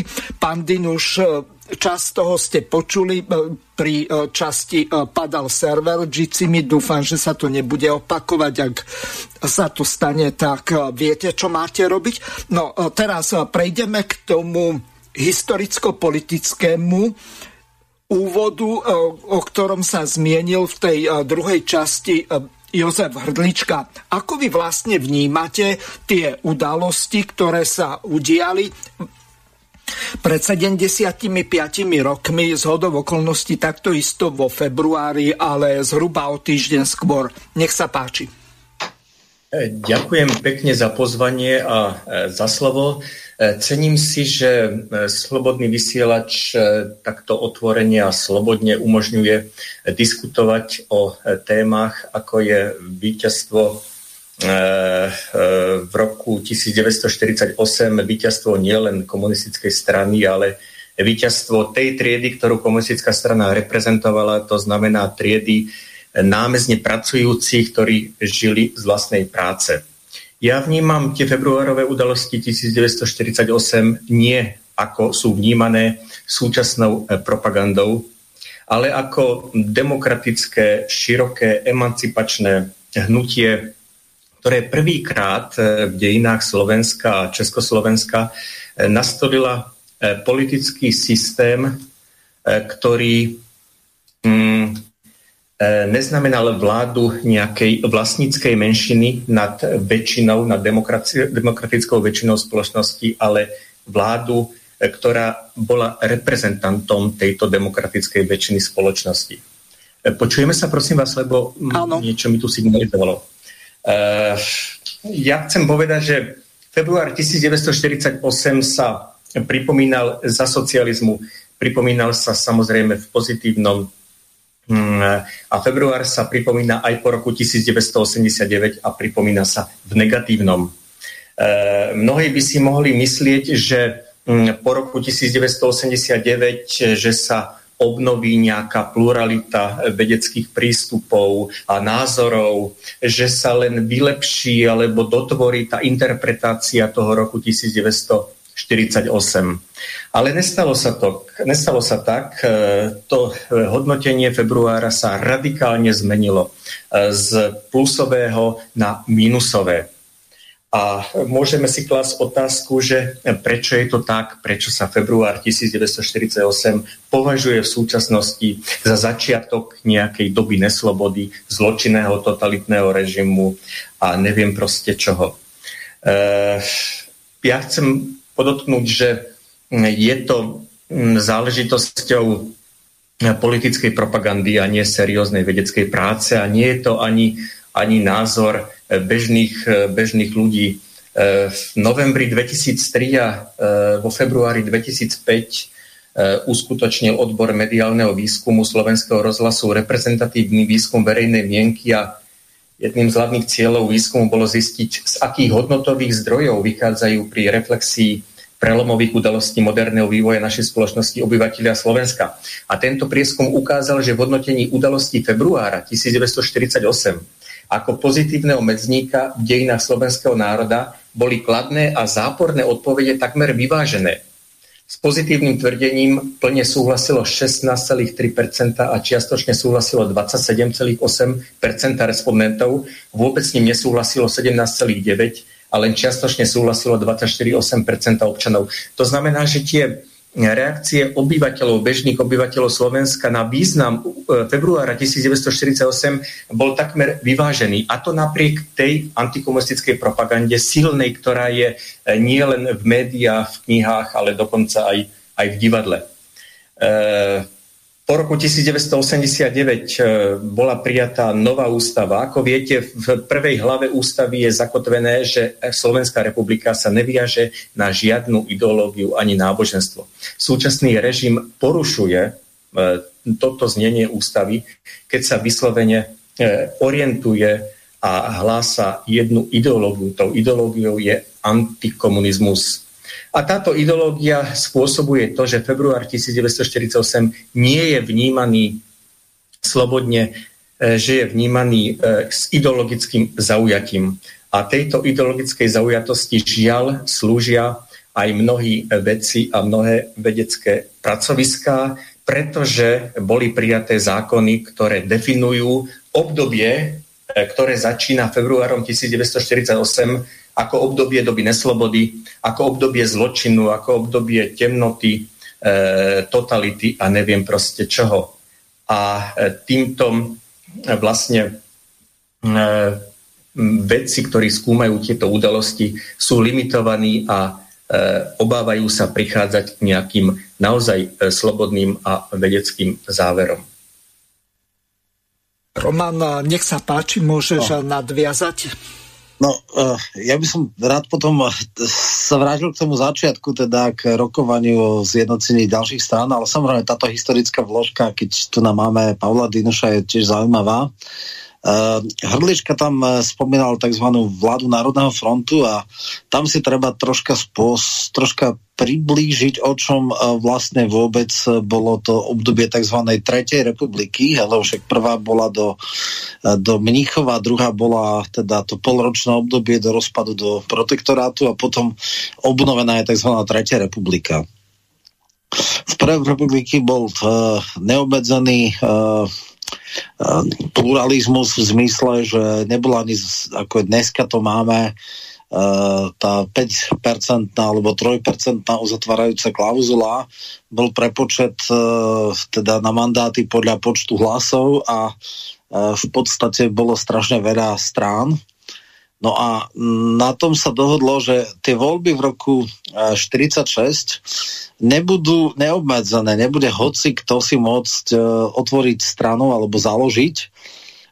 Niektoré boli zrušené ako HSLS, ale v Čechách napríklad aj agrárnici, ktorí sa dali, že to boli kolaborantská vláda, ktorá v čase druhej republiky nejakým spôsobom sa ako keby Máme volajúceho poslucháča. No dobré, dajme teda priestor. Okay. Pán poslucháča, ste vo vysielaní, nech sa páči.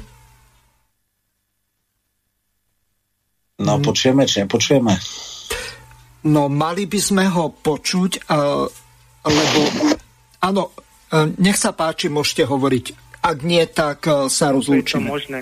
Áno, už ste tu, môžete hovoriť. No, odišiel nám poslucháč, aj keď sme ho trochu počuli. Dobre, tak ja pokračujem.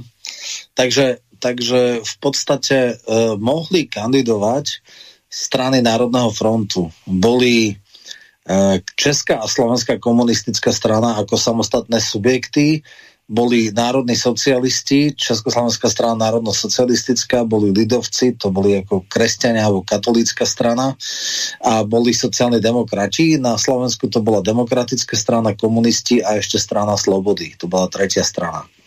No.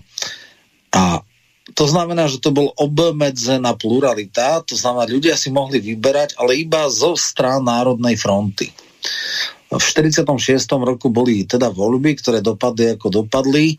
Celkovo to síce vyhrali, ale nie nadpolovičnou väčšinou komunisti, a potom ostatné mandáty mali teda ďalšie zúčastnené strany a bola potom vlastne aj taká ako keby strana alebo vláda Národnej fronty, kedy všetky, tuším okrem strany Slobody, tá v Slovenskej národnej rade bola, mali účasť na vláde, vlastne 9 mali českí a slovenskí komunisti, po 4 mali národní socialisti, lidovci, 3 mali sociálni demokrati ako ministrov, a teda takto fungovala táto vláda. No. A potom, po roku 1948, tento pluralizmus, alebo tento obmedzený, by som povedal, obmedzená politická súťaž už nebola, pretože Národná fronta síce bola kandidátka Národnej fronty, ale bola jednotná kandidátka. Človek si nemohol vybrať, či bude oni tie akože iné strany okrem komunistickej fungovali, ale už fungovali ako na kandidátke Národnej fronty s presne vymedzeným počtom mandátov, a vlastne mali síce zastúpenie v parlamente, ale vždycky len marginálne a minoritné, a nejakým spôsobom nemohli vlastne politická súťaž skončila. Hej? Dopredu sa urobila kandidátka, tam sa zadefinoval počet mandátov, ktoré budú mať jednotné strany, a človek nemal viacero volebných lístkov, ale hodil jeden, kde už bolo všetko nasekané. Bolo to podobné ako voľby do Slovenského snemu, kde bola strana Slovenskej národnej jednoty HSLS, a všetky strany boli zlúčené na jej kandidátke a vlastne nebola žiadna možnosť výberu. Takže v tomto je ten problém. Ten politický pluralizmus obmedzený bol teda do ani nie, že 25. februára, ale potom vlastne sa prijala 1. mája 1948 ústava, nová ústava, a tá už vlastne zadefinovali voľby na jednotnej kandidátke Národného frontu.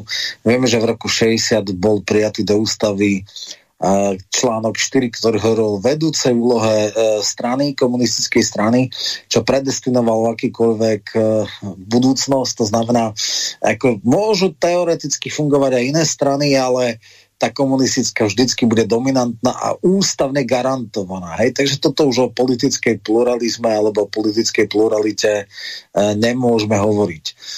No a interpretácia roku 1948, respektíve 25. februára. Samozrejme, jedna interpretácia je tá, ktorú sme do roku 1989, že teda víťazstvo pracujúceho ľudu. Druhá interpretácia, veľmi nepresná, je, že teda bol nejaký puč. No tak predovšetkým to bola nezvládnutá politická práca alebo politická hra takzvaných demokratických politických strán, a v istom zmysle je zlyhanie prezidenta Beneša, ale čo je ešte podstatnejšie, ja som to veľmi intenzívne sledoval, pretože mi bolo nepochopiteľné, ako je možné, že teda to skončilo tak, keď tam boli teda strany, keď komunisti nemali väčšinu poslancov v Národnom zhromaždení. No Roman, skúsme si to rozobrať, aby sme toto vysvetlili našim poslucháčom. V tom čase bolo 26 ministrov, z toho bolo 9 komunistických, 3 boli za sociálnu demokraciu a tých zostávajúcich 12 bolo nekomunistických, podľa komunistov buržoáznych, a okrem toho boli tam 2 nestránici, Jan Masaryk a generál Svoboda. Takže toto bolo to celkové zloženie. Takže nech sa páči. Aby bolo jasné, nie je podstatné, aké bolo zloženie ministrov, ale aké bolo zloženie parlamentu. No a tá šanca, vlastne tá Gottwald po abdikácii, demisii takzvaných nekomunistických ministrov zrekonštruoval vládu a čo je podstatné, získal dôveru tej novej vlády. A bolo to možno len preto, lebo vtedy všetky strany ako sociálna demokracia, národní socialisti, lidovci boli kontaminovaní a vyakčnení. Teda v rámci tých strán boli frakcie, ktoré boli za spoluprácu s komunistami a proti. A nakoniec to tak rozohrali komunisti, že oni ovládli ešte aj tie tzv. Nekomunistické strany. Tie strany sa rozdelili a v parlamente dali väčšinu hlasov tejto vláde. No a potom bolo prijaté v podstate ústava nová v roku 1948, ktorá už tento politický pluralizmus neumožňovala. Už sa išlo na onom. Čiže nebol to prevrat v zmysle, že áno, ľudové milície pochodovali, ale to bol iba vonkajšia vec. Oni nepreviedli prevrat. Oni neobsadili hrad, neobsadili úrad vlády, neobsadili kasárne ani nič podobné, ale v podstate zlyhaním demokratických strán v podstate získali moc, ktorú si potom už ústavne zafixovali v ďalších voľbách. Čiže Československo je jediná krajina z tých východného bloku, kde v koncom júna už v roku 1945 odišiel posledný vojak Červenej armády. Na rozdiel od Poľska alebo Maďarska neostali tu na posádky. Až do roku 1968 neboli sovietské posádky alebo sovietské vojska na území Československa. To bol aj veľký hriech v úvodzovkách Novotného, ktorý toto nedopustil a preto sa mu aj pomstil v podstate Brežňajú, keď ho vystredal do roku 68 Dubček, keď povedal, že teda je to vaše dielo, to si robte ako chcete. No a áno, v tomto zmysle tam si treba povedať, že to je demokracia. No, demokracia je možnosť výberu. Po roku 48 nebola, v roku 46 bola, ale keď bola obmedzená. Ešte by som takú pikošku spomenul. Samozrejme, že vieme o tom, že na Slovensku vyhrala 60% demokratická strana. Strana Slobody mala nejakých 3,6% a komunisti mali niečo cez 34 alebo tak nejak. Skrátka, tak sa to nejak narátalo. Ale predtým bola nejaká dohoda o tom, aby skrátka išli kandidátka komunistov a demokratov pol na pol. Čo by paradoxne veľmi pomohlo komunistom, lebo mali by viacej mandátov. Demokrati nešli a demokrati odstúpili od tejto dohody, pretože demokratická strana bola konfesionálne orientovaná, skôr luteránska, a oni si ale uvedomili, že HSLS, ktorá oslovala katolických voličov, bola vylúčená z volieb.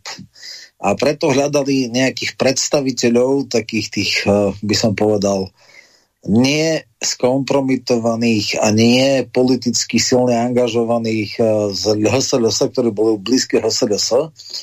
A to bol Bugár a Kempný, ktorí urobili tzv. Aprílovú dohodu a deklarovali voličstvu, že vlastne na kandidátke demokratické strany sú aj bývalí ľudáci a že vlastne je to otvorená nadkonfesionálna strana aj katolická ľudácka.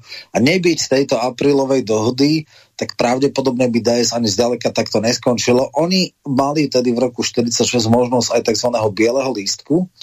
To znamená, tí, ktorým nevyhovala ani jedna strana, mohli dať akože ten nulový lístok a tým sa deklarovalo, ktorí sú nereprezentovaní. Čiže prišiel človek voliť a ani jedna z tých troch strán, ktoré boli na Slovensku, preň ho nebola priateľná, tak dal biely lístok. Ďalšia zaujímavá vec je, že skrátka tým pádom to skončilo, ako to skončilo, a bohužiaľ už po roku 1948 táto šanca nebola, bol jednotná kandidátka, človek si nemohol nič vybrať, mohol hlasovať za alebo proti. Teoreticky, ale to samozrejme čistá teória, bol možné pripísať meno, to sa ale nestalo. V roku 1986 Petšivý sa snažil o niečo také, akože sám kandidovať, len potom zle skončil. Takže už koncom 80.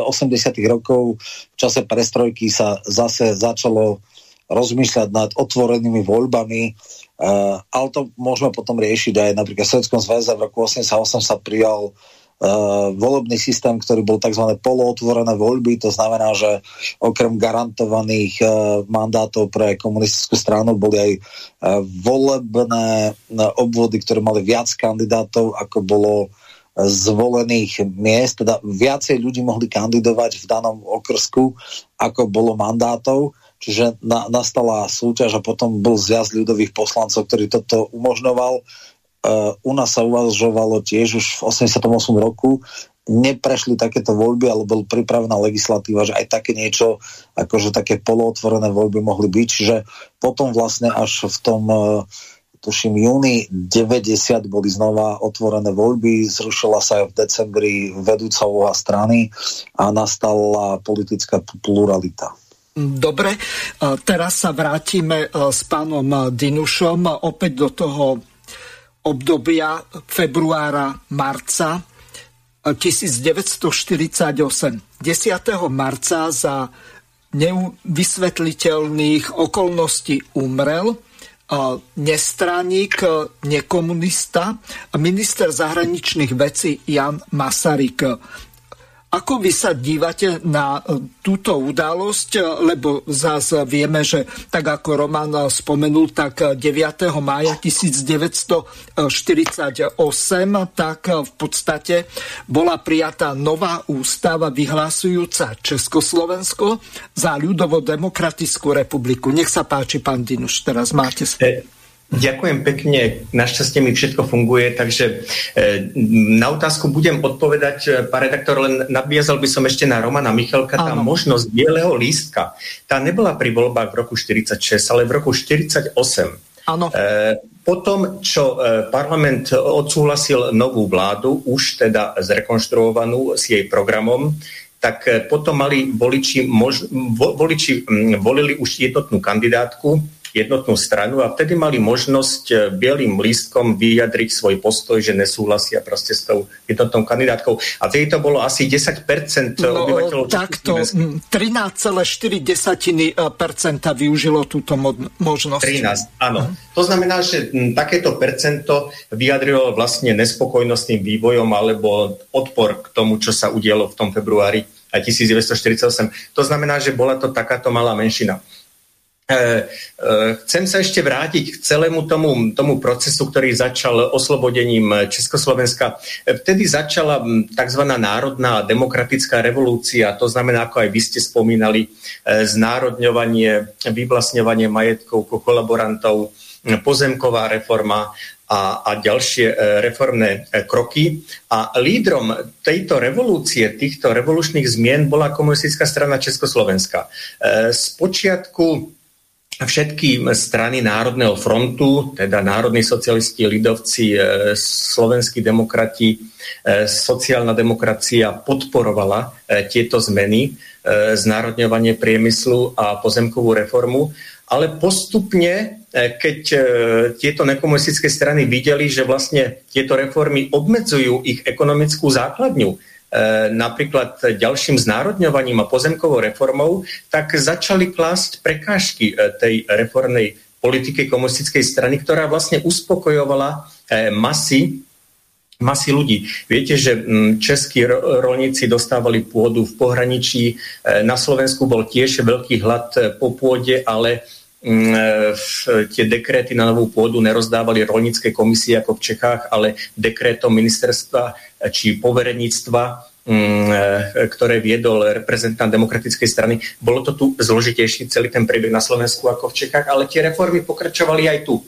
A tieto nekomunistické strany začali v tej dobe poukazovať na to, že komunistická strana vykonáva represie cez bezpečnosť a tým pádom chceli odpútavať pozornosť od tej reformnej politiky, nechceli ďalej prehlbovať pozemkovú reformu, nechceli ďalej znárodňovať. Komunisti chceli znárodňovať aj podniky, ktoré mali viac ako 50 zamestnancov, chceli parcelovať pozemky, ktoré mali viac ako 50 hektárov, myslím, že takto to bolo. Áno. A tie nekomunistické strany tomu bránili.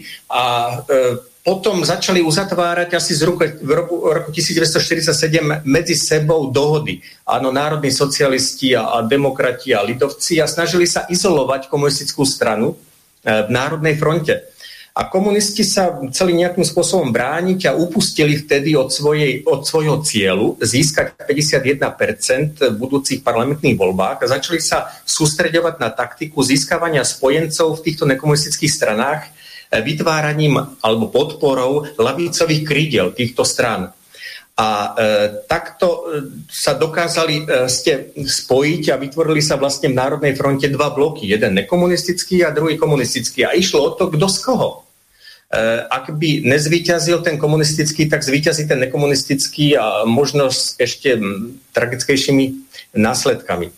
Takže bol to boj kto z koho a vyhral ten blok, ktorý bol reprezentovaný komunistickou stranou a treba povedať, že februárový prevrat bol uskutočnený ústavnou cestou, aj keď sa poukazuje na to, čo spomínal aj Roman Michalko, že vtedy vznikal ústredný akčný výbor Národného frontu, že vznikali ľudové milície a že boli obsadzovanie sekretariáty nekomunistických strán, ale je fakt, že neprišlo k žiadnemu útoku na hrad, že tie ľudové milície, myslím, že nemali ani tie pušky nabité. Jediný protest bol, že študenti išli na Pražský hrad a chceli vyjadriť podporu Edvardovi Benešovi, ale k žiadnym obetiam na životoch vtedy neprišlo. Takže bol to ústavný a zároveň pokojný prevrat. A to isté podobný proces sa udial aj na západe. Celý tento proces bol v podstate dôsledkom studenej vojny, ktorú jednoznačne začal proste západ, kapitalistický západ. Viete, že už myslím, že v marci 1946 Churchill prehlasoval o tom, že sa spustila železná opona a v máji 1947 boli vytlačené komunistické strany z vlád Talianska a Francúzska.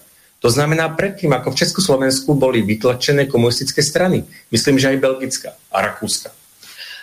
To znamená, že na západe prišlo k vytlačeniu komunistických strán a v Československu a v ďalších krajinách východnej Európy k vytlačeniu nekomunistických strán a takto prišlo potom k rozdeleniu Európy na dva tábory, ako sa vtedy hovorilo.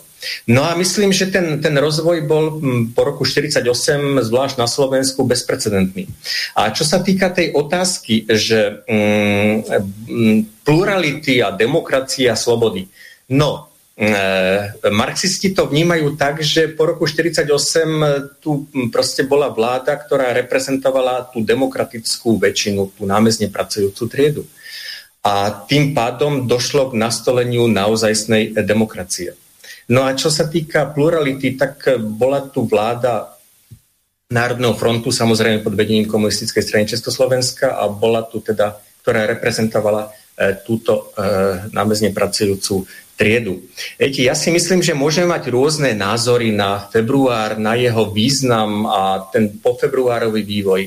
Ale jedna vec je názor, osobný názor a druhá vec je vedecké hodnotenie. A ak máme pristupovať k tomu vedecky, tak musíme si klásť otázku, že na základe akej vedeckej metodológie.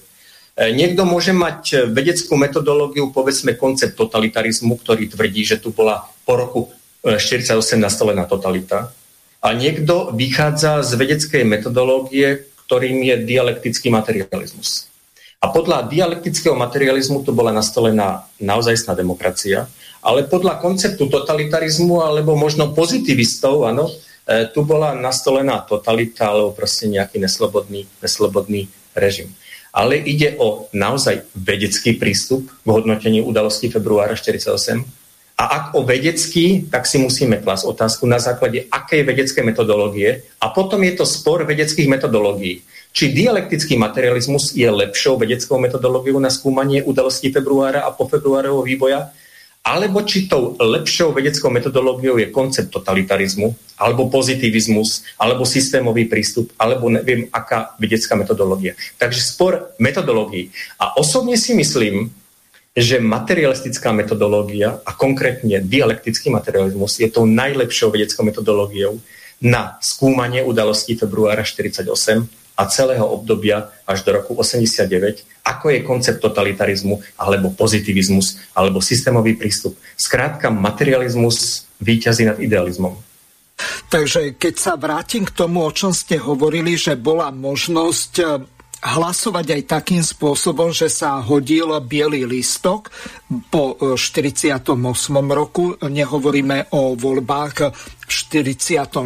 roku, tak ďalšou možnosťou bolo neísť voliť. To je bežné u nás z pravidla nejakých 80 až povedzme 40% podľa druhu volieb nechodí voliť. A teraz tá dôležitá poznámka spočíva v tom, že komunisti sa snažili zo začiatku agitovať, aby tých ľudí išlo voliť čo najviac. Neskôr tak prešli k tomu, že začali si legislatívne vynúcovať účasť. V podstate medzi tým 48. až 54. rokom tak boli voľby povinné. Potom už to bola len nejaká morálna povinnosť, lebo v roku 1954 sa zmenil zákon. No a ešte dobre by bolo sa vrátiť alebo prejsť k tomu. Vy ste sa tak trošku vyhli tej smrti toho Jana Masaryka, takže skúste na to zodpovedať a potom môžeme prejsť aj na to, že 2. júna 1948 odstúpil zo zdravotných dôvodov Edvard Beneš a 14. júna bol zvolený za jeho nástupcu v podstate Klement Gottwald, takže nech sa páči, dokončite tú myšlienku. Ďakujem pekne. Vy sám ste povedali, áno, že v tej vláde boli dvaja nestraníci, generál Svoboda a Jan Masaryk. Ten Svoboda bol symbolom nejakých vzťahov na východ a Jan Masaryk bol možno vnímaný ako symbol vzťahov na západ. Chcem povedať, že jeden aj druhý minister sa neprejavovali antikomunisticky. Že ani jeden minister neodstúpil, nepodal demisiu a zostal vo vláde. A Jan Masaryk, zaujímavé, že otec vystupoval, teda Tomáš Garik Masaryk, antikomunisticky, ale Jan Masaryk v tom období 45-48, pokiaľ ja viem, nevystupoval antikomunisticky, naopak vystupoval často kriticky voči stranám, ktoré on mal reprezentovať, voči teda nekomunistickým stranám. Jeho smrť poškodila Gottwaldovú vládu. Takže si myslím, že nová vláda, komunistická vláda, nemala motív odstrániť Jana Masaryka. Takže tie úvahy o tom, že bol zavraždený štátnou bezpečnosťou alebo nejakými ozbrojencami, ktorí boli najatí komunistickou vládou. No, skôr hovorí sa o tom, že to údajne boli agenti NKVD. Ďalšia konšpiračná teória hovorí o tom, že tam bola vymenená tá mŕtvola toho Jana Masaryka za nejakého jeho dvojníka a údajne, že dožil v Izraeli. Takže takúto teóriu napríklad doktorka Vítová z Českej republiky, politologička, presadzuje, takže ja skutočne neviem, ako sa to vtedy odohralo a či naozaj ten Jan Masaryk zomrel ako ten pôvodný, alebo to bol jeho dvojník, alebo neviem, čo sa vlastne stalo. Ale to nie je až tak dôležité, aj keď toho vrhlo tieň dosť taký negatívny na tieto udalosti, pretože to bol v podstate syn prezidenta, ktorý bol v tom čase jednou z najväčších osobností v Československu. Nech sa páči. Áno. Základná kriminalistická zásada je taká, že v koho prospech.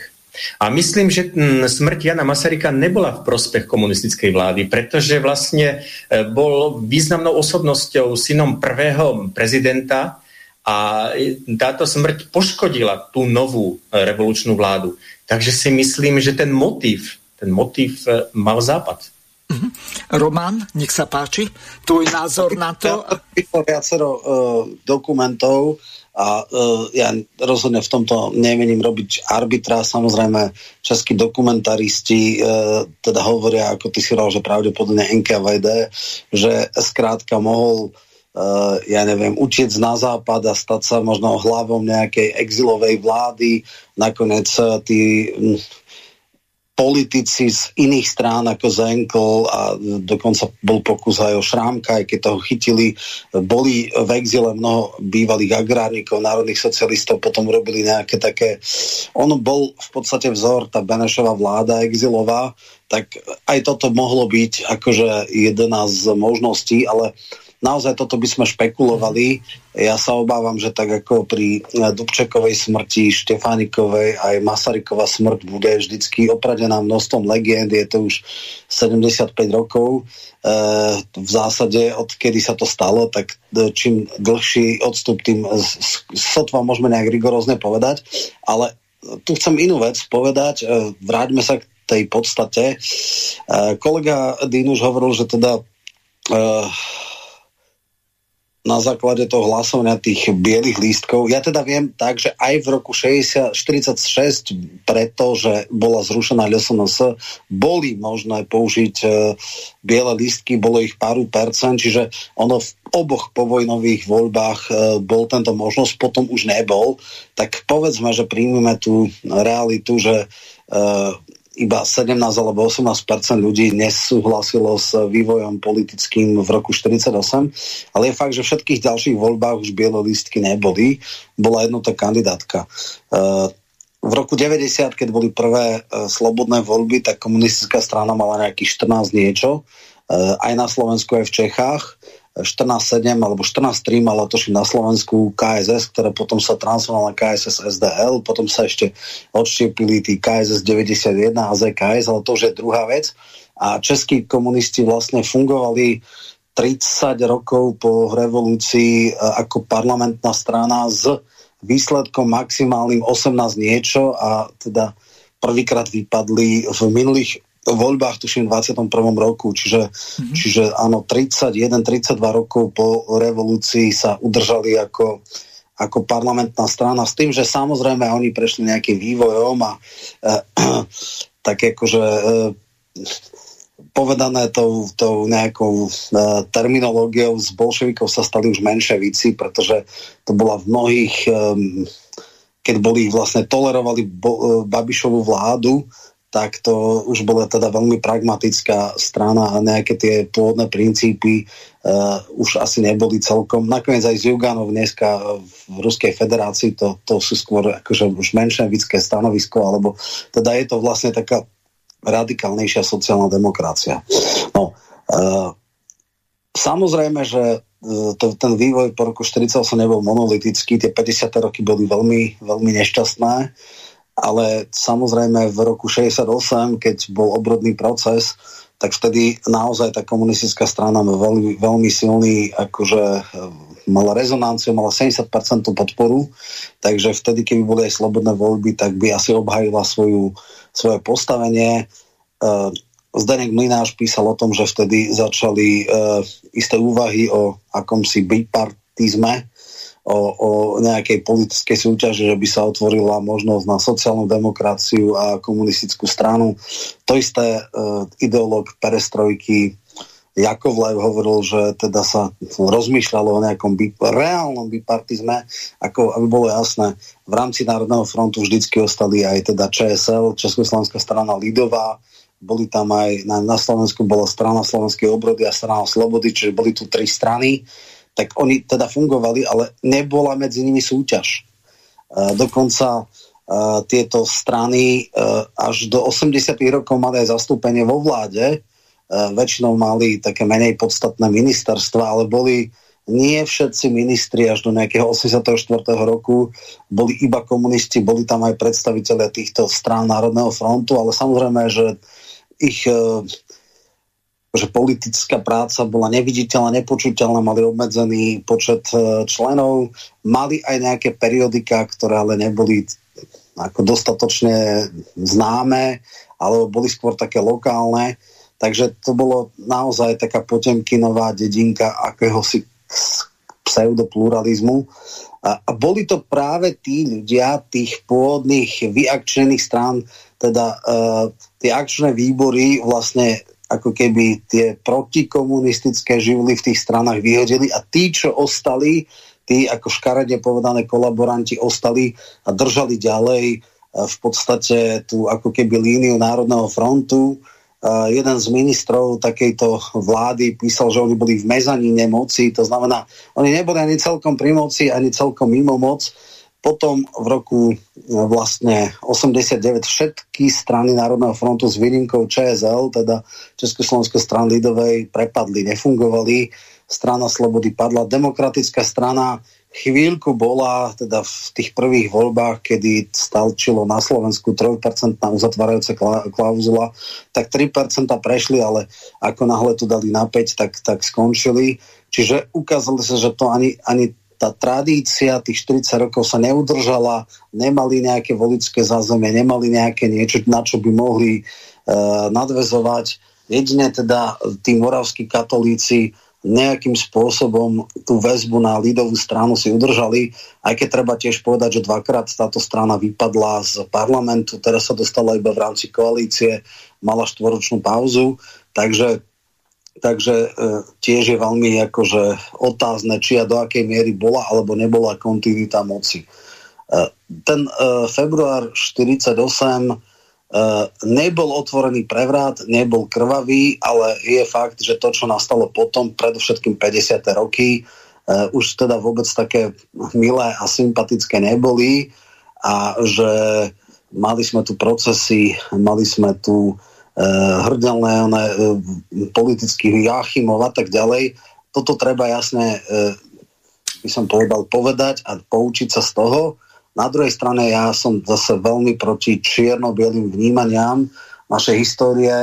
60. roky boli roky odmeku, bol to obrovská, by som povedal, nová voľna aj v literatúre, aj v kultúre. Vznikali veľmi zaujímavé filmy, štát podporoval umenie a aj nezávisle.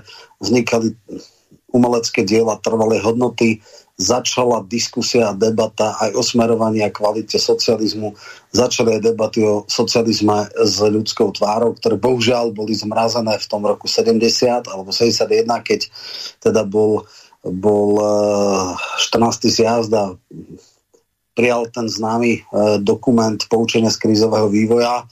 A potom samozrejme zase po nástupe perestrojky roku 85 bola glasnosť a bola perestrojka, čiže verejná informovanosť, takisto začala verejná debata, čiže ten vývoj rôznym spôsobom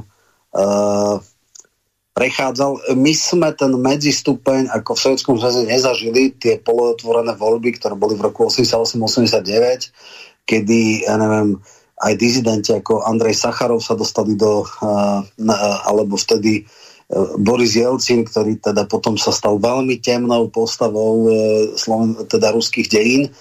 Je otázne, ako by evolučne sa vyvinula spoločnosť, ak by nedošlo k tomu, že nárastom roku 89 bol pád tých v podstate východných režimov, kedy to jednoducho padalo jedno za druhým.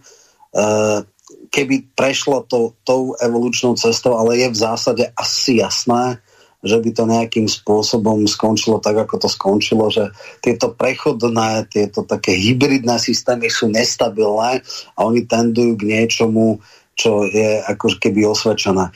Možno by bolo zaujímavé pre mňa, tak ako intelektuálne, ako by fungoval bipartizmus, teda keby bola komunistická a sociálno-demokratická strana. Predpokladám, že sociálna demokracia by sa stala semeništom pravicových názorov a všetci antikomunisti by boli v tejto sociálno-demokratickej strane a je otázne, či by bol tu na systém dvoch strán a alebo by to bolo ako v Spojených štátoch, že vlastne nie je veľmi zásadný rozdiel, či je demokratická republikánska strana, keď boli zadefinované akési limity ústavné, že naozaj musí byť sociálny systém, že nie je možná, ja neviem, privatizácia nad 50 podnikov, teda, že môžu byť maximálne do 50 ľudí privátne zamestnancov, podniky. Myslíš? A zamestnancov, áno, a tak. Čiže keby sa možno nastavil ústavný systém, ktorý by garantoval nejaké sociálne štandardy, veľmi vysoké sociálne štandardy a popri tom by sa bola by naozajstná politická súťaž, povedzme, v systéme dvoch strán, či a do akej miery by to bolo zaujímavejšie aj produktívnejšie pre rozvoj spoločnosti, lebo každá súťaž generuje nové myšlienky, nové riešenia a aj napríklad slobodu slova a podobne, slobodu bádania. Dneska samozrejme nemám žiadne ilúzie o slobode bádania, hlavne v spoločenských vedách, to musím kolegovi dať za pravdu, že dneska sme naozaj v nejakom neonormalizačnom móde, že sú zadefinované, presne stanovené interpretácie dejín a interpretácie spoločnosti, minimálne teda v akademickom svete, a to tiež nie je dobré, ale to sa tak troška vraciame možno do 70. rokov a je to déjà vu, to je už úplne iná debata. Takže toľko k môjmu teda pohľadu na tento systém. Ďakujem veľmi pekne. Peter, dávam záverečné slovo, máme už len nejaké 2-3 minútky, tak o nejaké také záverečné zhodnotenie vás poprosím a rozlúčenie s poslucháčmi. Nech sa páči. Ďakujem pekne. Roman Michalkov načrtol veľa tém. Rok 89, jeho charakter, voľby, parlamentné voľby v roku 90, ktoré označuje za slobodné, identitu komunistickej strany a potom vývoj od roku 1948. Ja chcem len povedať, že ten vývoj od roku 1948 by bol iný, keby ten projekt ľudovej demokracie a socializmu mohol byť naozaj rozvíjaný v slobodnejších alebo slobodných medzinárodnopolitických súvislostiach a podmienkach a vzťahoch. Ale nebol. Pretože vypukla studená vojna nie vinou Sovietskeho zväzu, nie vinou východného bloku, ale vinou Spojených štátov a ich spojencov. Táto studená vojna musela mať nutný vplyv na vnútropolitický vývoj v Československu. Tie procesy, ktoré tu boli, myslím, že neboli v záujme tej novej vlády, aby tieto procesy a s takými dôsledkami tu prebiehali, ale boli naozaj dôsledkom tej vypetej situácie, aká tu nastala tou popularizáciou Európy a sveta. V 50. rokoch začala industrializácia Slovenska, začalo združňovanie slovenskej dediny. 60. roky boli zároveň rokmi krízy. Áno, tu vznikali umelecké diela, nová kinematografia, ale minimum ľudí chodilo na tie filmy, pretože im nerozumelo. A toto nové umenie bolo paradoxne podporované Nemeckou spolkovou republikou. Doma komunistické hnutie potlačovali v NSR, ale chválili umenie v Československu. Rok 1968 je paralela k roku 1989. To znamená, aj v roku 68, aj v roku 89 hrozila reštaurácia kapitalizmu, v roku 89 bola reálna, v roku 68 bola znemožnená inváziou vojsk Varšavskej zmluvy. Gorbačov to je osobitá kapitola, ale perestrojka neviedla k zlepšeniu socializmu, ale ku krachu. Neviem, či sa ešte počujeme, zase mi vypadol. Peter, bohužiaľ čas dnešnej relácie nám uplynul, viacej času nemáme. Veľmi pekne vám obidvom, či už Romanovi Michalkovi alebo doktorovi Petrovi Dinušovi ďakujem. Lúčim sa s vami a teším sa na ďalšie relácie s vami. Do počutia. Do počutia, ďakujeme. Príjemný večer. Vysielací čas dnešnej relácie veľmi rýchlo uplynul, tak sa s vami zo štúdia Banská Bystrica Juho učí moderátor a zvukár Miroslav Hazucha, ktorý vás touto reláciou sprevádzal. Vážené poslucháčky a poslucháči, budeme veľmi radi, ak nám zachováte nielen priazeň, ale ak nám aj napíšete vaše podnety a návrhy na zlepšenie relácie, lebo bez spätnej väzby nebudeme vedieť relácie zlepšovať, za čo vám opred veľmi pekne ďakujem. Do počutia. Táto relácia vznikla za podpory dobrovoľných príspevkov našich poslucháčov. I ty sa k nim môžeš pridať. Viac informácií nájdeš na www.slobodnyvysielac.sk. Ďakujeme.